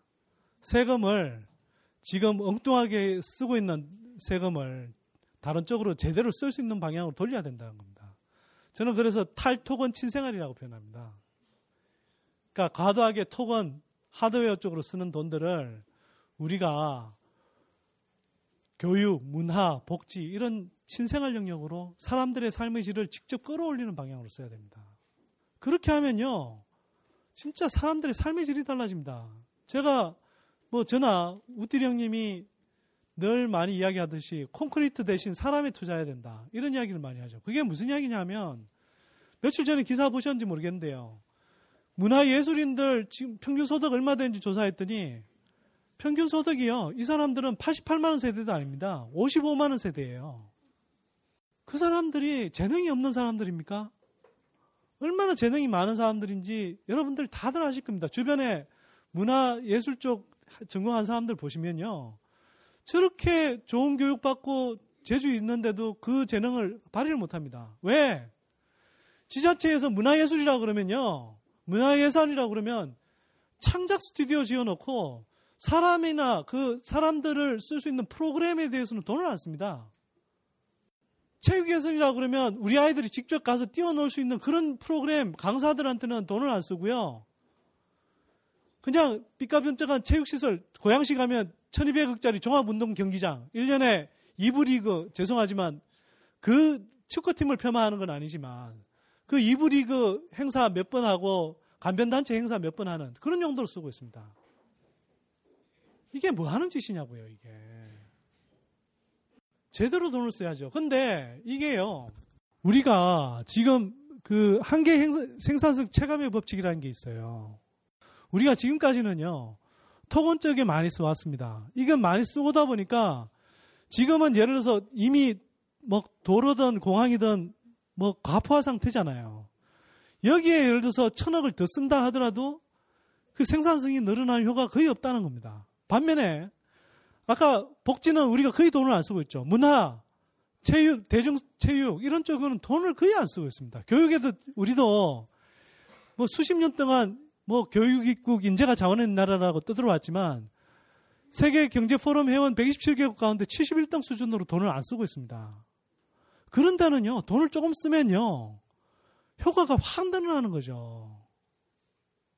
그게 한번 생각해 보십시오. 같은 돈을 쓰더라도 어떤 쪽에 돈을 쓰는 게 훨씬 효과적일 것인가. 그렇게 하면요, 그냥 당장 사람들 삶의 질이 올라갈 뿐만 아니라 경제 성장을 촉진하는 효과도 있습니다. 그래서 무상교육 해보십시오. 그 돈만큼, 그 돈을 가게에서 쓰는 만큼 저축을 하거나 소비를 할 거 아닙니까? 그 소비를 하면 그 돈들이 어디서 돌겠어요? 내수를 살리는데 들어갈 거 아닙니까? 내수가 살아나면요. 내수가 살아난다는 건 뭡니까? 기업의 제하나 서비스에 대한 수요가 늘어난다는 뜻이고, 그 제하나 서비스에 대한 수요가 늘어나면 기업이 일자리를 늘릴 수 있고, 일자리 늘어나면 다시 소득이 늘어나고, 소득이 늘면 다시 다시 지출이 늘어나는 이런 선순환 구조 만들 수 있거든요. 그걸 안 하고 아직까지도 맨날 이제는 통하지도 않는 낙수 효과라고 하면서 경기 부양한다 그러면 맨날 토건 사업 벌이고 있는 겁니다. 이미 가포화 상태인데. 조세 재정 구조를 이거 하나만 제대로 이렇게 바꿔줘도요. 얼마나 나라 경제의 틀이 바뀌어지는지 여러분들 상상을 못 하실 겁니다. 왜? 우리가 한 번도 제대로 바꿔본 적이 없어서요. 근데 진짜 바꾸면요. 진짜 확 달라집니다. 제가 장담합니다, 진짜. 손에 장을 지집니다, 장을. 자, 그래서 강연은 이 정도로 일단 정리를 하고요. 뭐 오늘 강연 내용 관련해서 일단 먼저 궁금한 걸 조금 질문을 주시면 답변을 하도록 하겠습니다. 저기 예, 저 마이크가 가고 있으니까 마이크 가능하면 사용해서 좀 질문 주십시오. 저기 손 소장님께서도 박근혜 정권과 무관하게 지하 경제에 관련된 문제 의식을 가지고 계신 걸 알고 계시는데 네. 근데 이제 최근에 이제 그 언론 쪽에 나온 기사를 보면 지하 경제에 대한 뭐 추정 규모라든가 이런 것들도 다 제각각이고 네. 또 예전에 저기 2004년도인가 그때 민주노동당 시절에도 그 지하 경제 양성화와 관련된 그 연구를 좀 해봤다는 거예요. 근데 네. 거기서도 실제로 거기서 끌어낼 수 있는 자금, 그, 거기서 네. 세금을 거둘 수 있는 액수도 그렇게 많지도 않을 뿐더러 네. 또뭐 그거를 찾는 비용도 만만치 않기 때문에 네. 뭐 실효성이 없다 그런 얘기까지 했, 했는데 네. 근데 선생님께서도 이제 계속 그런 얘기를 많이 지하경제에 대한 문제를 하셨기 때문에 글쎄 혹시 또 선생님께서는 나름대로 그런 지하경제 그 규모라든가 이런 것들이 또는 뭐 거기서 가질 수 그 얻을 수 있는 자금의 규모라든가 이런 것에 대한 좀 연구를 하신 게 좀 있는지 또 뭐 이런 부분에 대해서 좀 질문드리고 싶습니다. 지하 경제를 규모를 뭐 추정하는 방법은 여러 가지가 있는데요. 예를 들면 뭐 다른 그러니까 다른 나라에 비해서 뭐 예를 들어서 비정규 저 비정규직이래 자영업의 비중이 얼마나 높은지 이런 걸 가지고도 추정을 합니다. 왜냐하면 정상적인 가세를 피해서 이제 비, 자영업 같은 경우에 상대적으로 이제 세금 규모를 줄일 수 좋기 때문에 있기 때문에 뭐 그런 뭐 방법들을 통해서 하기도 하고요.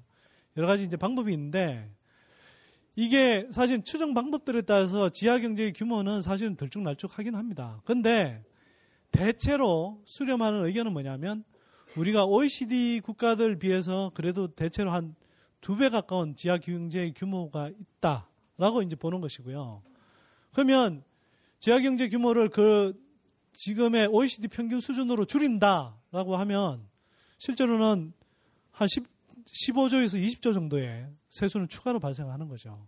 근데 이건요, 굳이 어렵게 생각 안 해도 됩니다. 제가 아까 건설부패 이야기 드렸는데요. 저는 그 실태를 사실 꽤 잘하는 편이거든요. 그러면, 그리고 우리 한번 생각해 보시자고요. 아까 제가 임대소득세 이야기 했죠.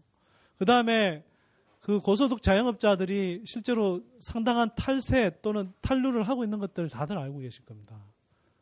이런 것들이요.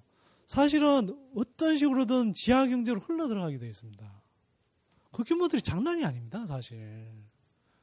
그러니까 이걸 물론 이 지하 경제 규모는 어떤 나라든 일정하게는 있습니다. 왜? 이건 완벽하게 다 없앨 수는 없거든요. 그리고 그걸 아까 말씀하셨지만 이걸 억지로 제로까지 만들기 위해서는 그 제로로 이걸 쉽게 말해서 뭐 세금 세원을 이렇게 투명하게 하기 위해서 드리는 어떤 여러 가지 비용 이런 것들이 어느 단계 가면 더 커질 수 있습니다. 근데 한국은요 이미 전 세계 세계적으로 높은 부패 수준에서도 알 수 있듯이 사실은 우리가 조금 더 노력을 기울이고 제도와 시스템을 제대로 만들고 제대로 된 사람들을 기용해서 안 치면 사실 부패의 수준도 많이 줄일 수 있고 그와 연관되어 있는 지하 경제 규모도 상당 부분 줄일 수 있는 여지들이 많이 있습니다. 제가 그래서 계속 떠들었던 것 중에 하나가 뭐냐면 소득조사청이라는 걸 만들자고 그랬잖아요. 그러니까 소득조사청을 아예 별도로 만들어서 징세 업무를 하는 국세청을 놔두고 또는 국세청 안에 놔둔다고 하면 제2국세청 형태로 만들어서 소득조사 세원투명성 확보에 총력을 기울이자. 그렇게 하면 실제로는 이 조직을 운영하는 비용이 연간 1조라고 그러면 이걸 통해서 우리가 추가로 거둘 수 있는 세금이 제가 볼 때 최소 10조, 20조씩 나온다. 그럼 남는 장사 아니냐 이거죠. 그게요. 지금도 안 되는 게 아닙니다. 예를 들어서 행정안전부의 재산세 가표, 가세 자료, 그 다음에 국세청의 가세 자료, 국민건강보험금, 건강보험공단의 저, 이 소득 자료, 이런 것들이 다 제각각 흩어져 있습니다. 금, 금융정보분석원의 금융거래 내역, 그, 금융자산 거래 내역, 이런 것들이 다 흩어져 있거든요. 근데 이걸 통합적으로, 이걸 가세 자료들을 통합적으로 확보해서 그 가세를 하면 훨씬 더 소득의, 소득 형평성에 걸맞게 조세 형평성을 제고하면서 훨씬 많은 세수를 확보할 수 있습니다. 근데 안 하고 있잖아요. 이게 뭐 부처 이기주의의 측면도 있지만 한편으로는 할 수 없어서 안 하는 게 아니라는 거예요. 얼마든지 할 수 있는데 지금 안 하고 있는 겁니다. 제가 보기에는. 그걸 소득조사청 같은 걸 만들어서 제대로 세원 투명성만 확보하더라도요. 제가 볼 때는 얻을 수 있는 추가로 거둘 수 있는 세수가요. 수십조 됩니다. 수십조. 예, 뭐, 또 다른 질문. 오늘 강연과 관련되지 않아도 됩니다. 예. 아, 그 말씀 잘 들었고요. 진짜로요? 네. 근데 왜 아라는 네. 아, 근데 제가 생각이 이런 문제점들이나 네. 나아갈 방향에 대해서는 이미 많은 사람들이 참 잘 알고 있고 그다음에 이제 자세히 아는 것도 좋지만은 일단 다 알고 있다고 생각합니다.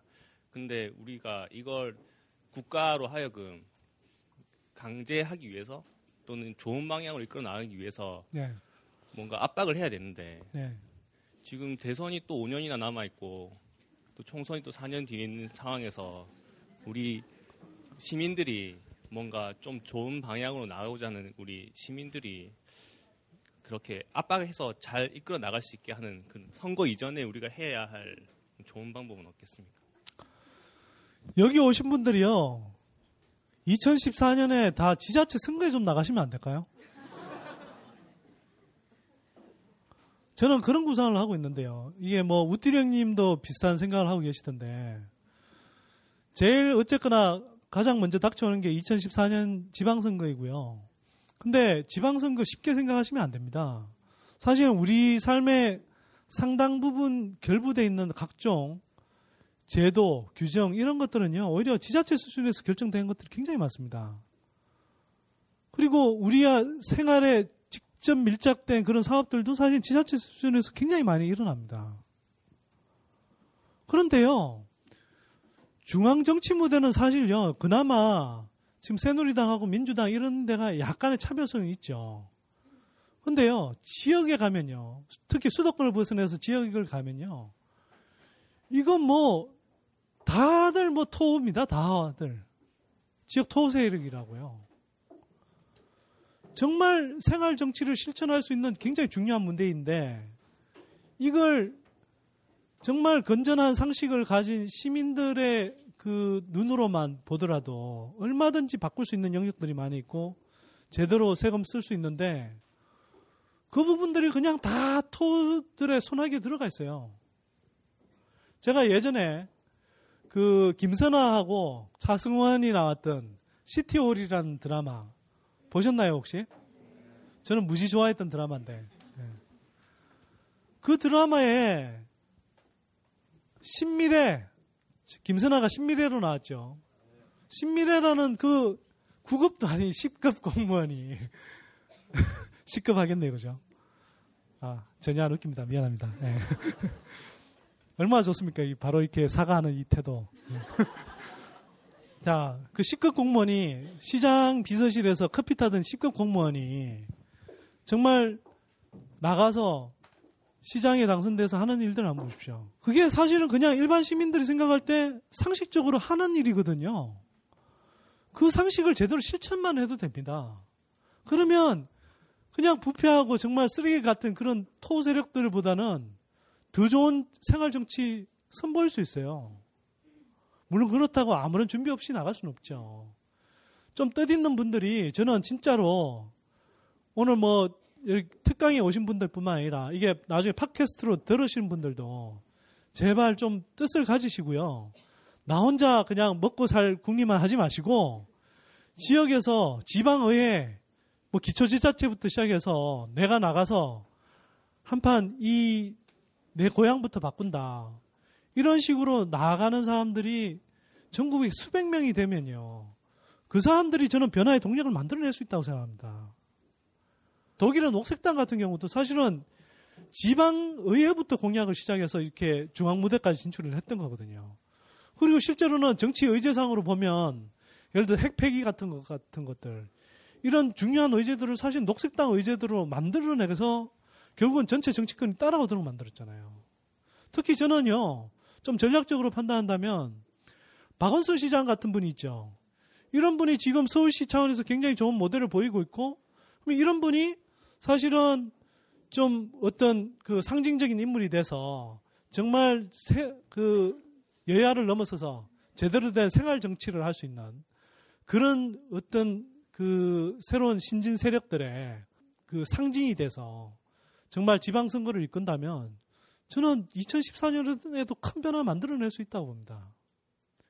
이상 저의 간략한 생각이었습니다. 네. 예, 또 토건 사업에 투입되는 조세가 지금 많아가지고 문제가 되는 거잖아요. 조세가. 네. 그런데 신자유주의에 따르면 그럼 건설 회사들은 다 상당수가 망하거나 회사가 접어야지 네. 되는 거잖아요. 그런데 네. 그렇지 않고 만약에 건설 회사가 어, 국가에서 하는 토건 사업이 아닌 다른 쪽으로 해가지고 목숨을 연명할 수 있거나 그렇게 망하지 않고 성장할 수 있는 방법이 있는지 아니면 그냥 망해야 되는지 만약에 그런 토건 사업을 더 이상 안 한다면 예. 지금 건설업체들이 뭐가 예쁘다고 안 망해야 됩니까? 그렇긴 한데 네. 만약에 어, 훌륭한 경제학자나 어떤 네. 사람이 그 네. 사람들이 살아나갈 수 있는 길을 알, 알려준다면 예. 조세가 거기에서 복지 쪽으로 가지 않을까. 지금 한국의 건설업 비중은요, OECD 국가 평균의 한 두 배 정도 됩니다. 그만큼 과도하다는 거죠. 근데 건설업은 그 건설업 나름대로 정말 이렇게 부패 구조를 없애고 그러면서 이제 첨단 과학 기술을 적용하면서 창의적인 어떤 설계 이런 것들을 중심으로 해서 좋은 산업으로 발전시켜 나가야 되는 건 맞는데요. 지금 어쨌거나 한국에서 더 이상 벌어먹일 수 있는 토건 사업에 그러니까 그 공공 토건 사업이 됐던 민간 주택 시장이 됐던 그 한도를 이미 너무 벗어나서 너무 많이 비대해져 있습니다. 외환위기 이후로 건설업 종합 건설업체 수가요 부동산 거품기에 한 세 배 가까이 늘어났는데 이게 부동산 거품이 꺼져가는 가운데서도 거의 줄지를 않았습니다. 근데 이걸 억지로 사장사업 같은 그런 재정 부양책을 써서 좀비 상태로 살려놓은 거거든요. 근데 앞으로 두고 보십시오. 더 이상 물량이 없기 때문에요. 계속 건설업체들 무너질 겁니다. 지난해 웅진홀딩스 뭐 극동건설 무너졌죠. 얼마 전에 두산건설 저 유동성 위기 겪어서 그룹 차원에서 막 지원해줬죠. 얼마 전에 쌍용건설 계속될 겁니다. 끝나지 않습니다. 근데요, 결국은 경제학적 용어로 조금 시장 청소라고 표현하는데요. 이게 단기적으로는 충격이 있지만 그렇게 해서 좀비 기업들이 무너질 건 무너지고 시장에서 퇴출될 기업들은 퇴출이 돼야 그나마 살아있는 기업들도 살아있는 기업이 제대로 이제 이 그러니까 시장에서 좀 더 경쟁력이 있는 그 기업들이 살아남아서 전체적으로 시장 경제가 효율적인 곳에 자원이 이렇게 배분되는 그런 구조로 가야 그 경제 전체가 사실은 이 경쟁력이 생기는 거거든요. 그래서 지금 보면요. 한국의 건설 산업은 이미 가파 상태입니다. 그렇다고 물론 그게 무너지면 당장에 충격이 있죠. 특히 그 건설업에 종사하시는 분들 입장에서 생각하면 저도 안타깝죠. 그 사람들이 무슨 뭐 잘못이 있다고요. 근데 그렇다고 해서 이런 쪽이 계속 먹여 살리기 위해서 우리가 계속 정말 새로운 미래를 기약해야 되는 차, 그 창, 창조 경제 시대, 지식 정보화 시대에 사람들한테 돈을 쓰지 않고 문화, 복지, 교육 쪽에 돈을 쓰지 않고 계속 토건 쪽에 돈을 쓰고 이미 가파 상태인데 돈을 쓰면 한국 경제의 미래가 열리지 않는다라는 거죠. 그리고 한번 생각해 보십시오. 우리가 뭐 건설업체들 먹여 살리려고 이 땅에 태어났습니까? 아니잖아요. 건설업체들은 뭐 용가리 통뼈입니까? 맨날 이렇게 부양책 써주고 정부가 어, 우리 시민들이 세금 내서 공공에서 먹여 살려주고 비싼 고분양가 거품 아파트를 사줘서 그렇게 먹여 살려주고 언제까지 먹여 살려줘야 됩니까? 그건 아니죠. 예, 시간이 늦어지고 있기 때문에 질문을 한 두 가지 정도만 더 받고 이제 좀 마무리하도록 하겠습니다. 지방자치에서 그런 예, 그러니까 실패한 예 말고 네, 그 이 정도는 칭찬해 줄 만한 지방자치 간의 네트워크라든 그 조세 그러니까 세금을 쓰는 네트워크라든가 방법은 어떤 게 있었었는지랑 그리고 토건 산업이 무너지면서 그런 폐허 속에서 이제 또 다른 산업이 이제 새로 피어날 텐데요. 네, 그러니까 꼭 어떤 게 태어날 거라고 예견은 할 수는 없지만 어, 어떤 게 되었음 하는 산업이 나중에는 꼭 될 거라는 생각이 들거든요. 앞으로 네. 미래 산업에선 어떤 것들이 우리에게 됐으면 시- 도움이 될지 그냥 어떤 게 될 거란 음. 예견이 아니라 어떤 게 되어야만 우리 우리에게 실질적으로 도움이 될 거다 그런 네. 것들이 있는지 한번 여쭤보고 싶습니다. 지방에 좋은 사례는 이미 박원순 시장이 많이 보여주고 있지 않나요? 예. 무상급식 지원 많이 하고 있고, 서리, 시립대 반값 등록금 만들었고, 그 다음에 서울시가 진행하던 한강 르네상스 사업 같은 그런 이렇게 그 사업에 대한 사실 사업성이 전혀 저 없기 때문에 돈을 쓰면 쓸수록 사실은 낭비되는 예산이거든요. 그걸 중단한 거. 굉장히 잘한 거죠, 사실은. 그리고 제가 서울시 차원에서 터키 사업 관련해서요. 지금 계속 내부적인 어떤 전쟁을 벌이고 있습니다. 제가 그 안에 가서 뭐 그거 그 결과물은 제가 나중에 뭐 보여드릴 수 있을지 모르겠는데요. 서울시에서 지금 터키 사업을 원칙적으로 발주를 중단한다. 이런 결정을 내렸죠. 뭐 그리고 그렇게 그 결정을 내린 데는 선모 씨의 기여도 예, 기여도 상당 예. 예.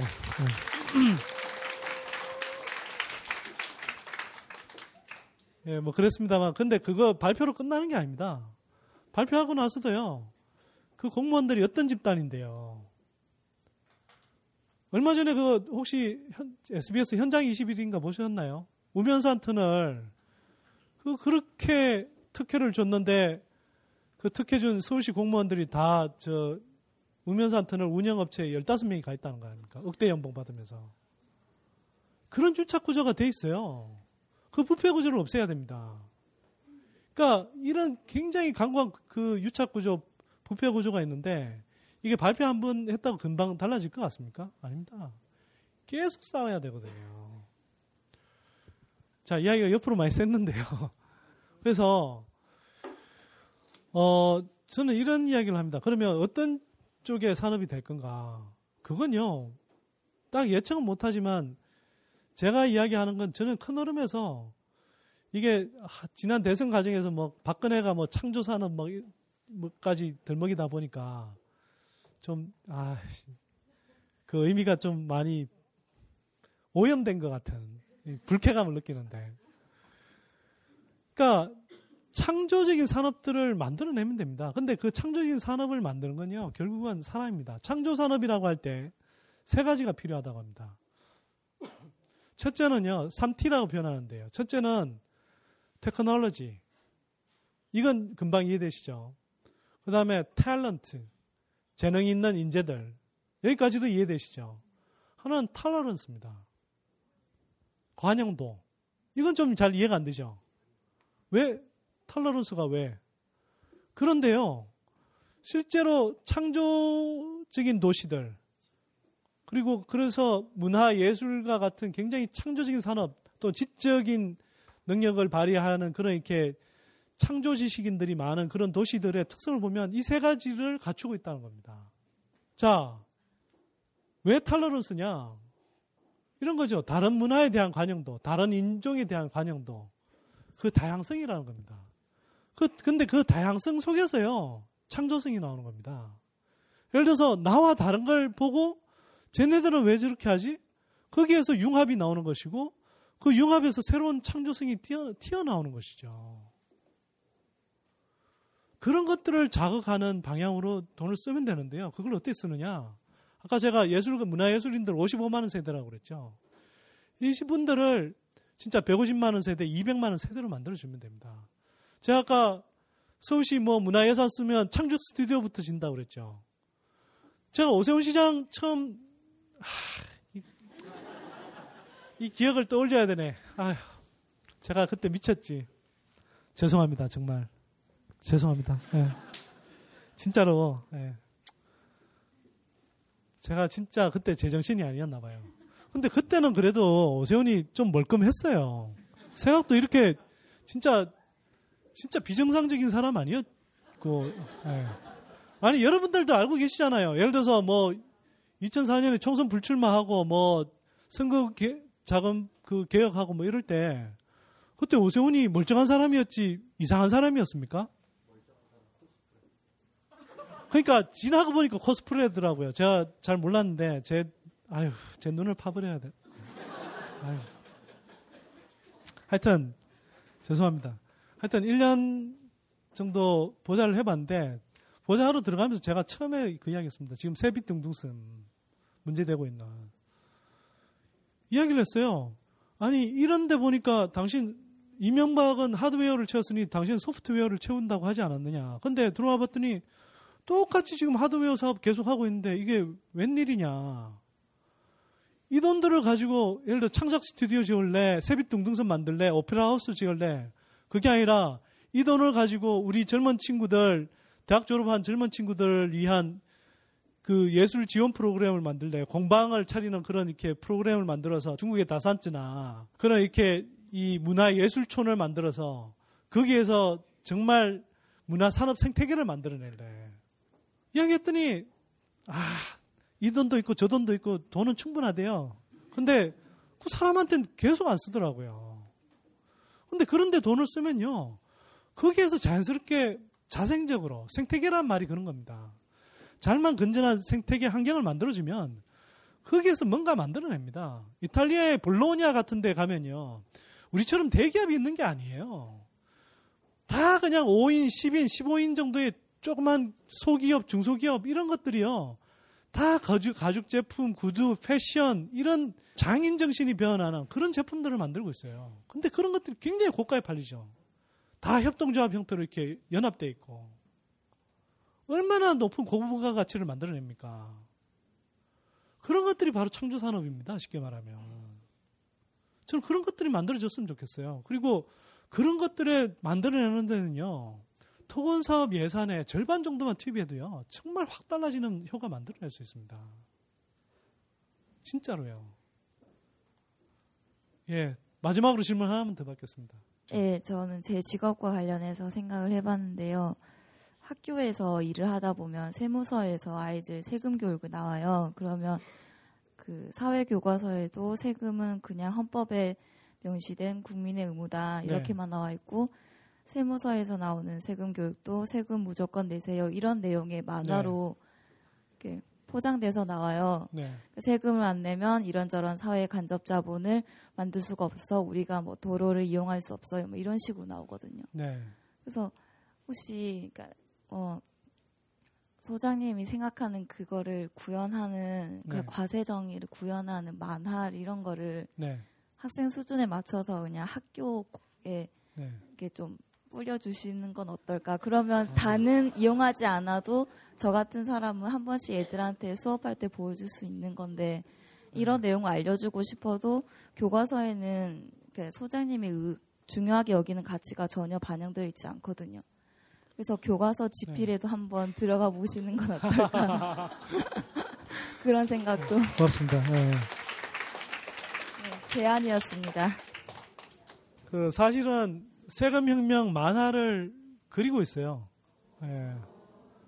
근데 뭐 유명 작가는 사실 아닌데요. 세금 혁명당 당원이신 분 중에 만화가가 있어서 그분의 첫 뭐 작품으로 지금 그리고 있는데 제가 보기에는 첫 작품인데도 불구하고 꽤 잘 그리는 것 같아요. 그리고 최대한 쉽게 이제 만들고 있고요. 그래서 그게 아마 올 연말 또는 내년 초쯤 나올 것 같은데 나오면 물론 무료로 뿌리기 힘든데요. 그래도 가능하면 많은 사람들이 좀 저렴하게 그러면서도 남녀노소 구분 없이 쉽게 세금 문제에 접근할 수 있도록 그렇게 하여튼 꾸미고 있습니다. 예, 기대해 주십시오. 음. 자, 그리고 뭐 질문은 이제 일단 좀 그만 받기로 하고요. 제가 마무리 발언 삼아 아까 모피아를 어떻게 기억하냐 이렇게 말씀하셨는데요. 하루아침에 안 되죠.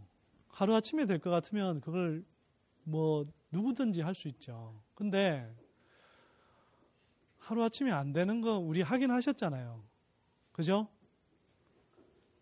아니 그렇게 많은 사람들의 열망이 뭉쳐졌는데도 총선도 지고 대선도 지고 설치류 세상이 가고 조류 세상을 다시 맞는 이 비참한 어 그래도 하여튼 포기할 수는 없는 것 같고요. 근데 생각을 해보면 제가 지난번 특강 때도 좀 말씀을 드렸지만 우리의 하여튼 빈 구석들이 너무 많습니다. 아까 제가 말씀드린 지방 정치 무대에 생활 정치를 할 생활 정치의 전사들도 부족하고 제대로 된 언론도 아직 많이 부족하지만 특히나 경제 쪽과 관련돼서는 정말 시민들의 목소리, 광고주의 이해관계에 휘둘리지 않는 그런 목소리를 대변하는 그런 언론 태- 태부족하고요. 또 모피아 이야기했지만 사실 모피아를 대체할 수 있는 우리가 전문 인력들을 충분히 생산해냈느냐? 사실 아직 많이 부족하거든요. 그러면 그런 전문 인력들을 어디서 키워내느냐? 싱크탱크 같은 데가 있어야 되는데요. 재벌계 연구소도 아니고 결론이 괜히 이거 아니 참 아니 의도했던 건 아닌데 왜 이렇게 되나 모르겠네요. 재벌계 연구소도 아니고 그렇다고 정부 신년으로 사는 그런 연구소도 아니고 독립적인 그러니까 시민들의 어떤 가능하면 시민들의 돈으로 모인 그런 연구소들, 띵크탱크들이 있어서 거기에서 정책을 생산하고 개발하고 또 토론하고 논쟁했던 이런 사람들이 한편으로는 뭐 정권에 참여하기도 하고 또 정부나 또는 공공에서 이렇게 컨설팅도 하면서 그런 실무 능력들을 키워가야 되거든요. 그런 사람들이 곳곳에 쌓여 있을 때 그 사람들이 인력이 되는 겁니다. 인력 풀이 되는 겁니다. 사실은 미국은요, 제가 뭐, 미국을 다 찬양하는 거 아니고, 그렇지만, 미국에서 정말 제가 부러웠던 것 중에 하나는 뭐냐면, 이런 탱크탱크들이 정말 그 저변이 넓어서요. 진보든 보수든. 전문 인력 풀이 굉장히 많습니다.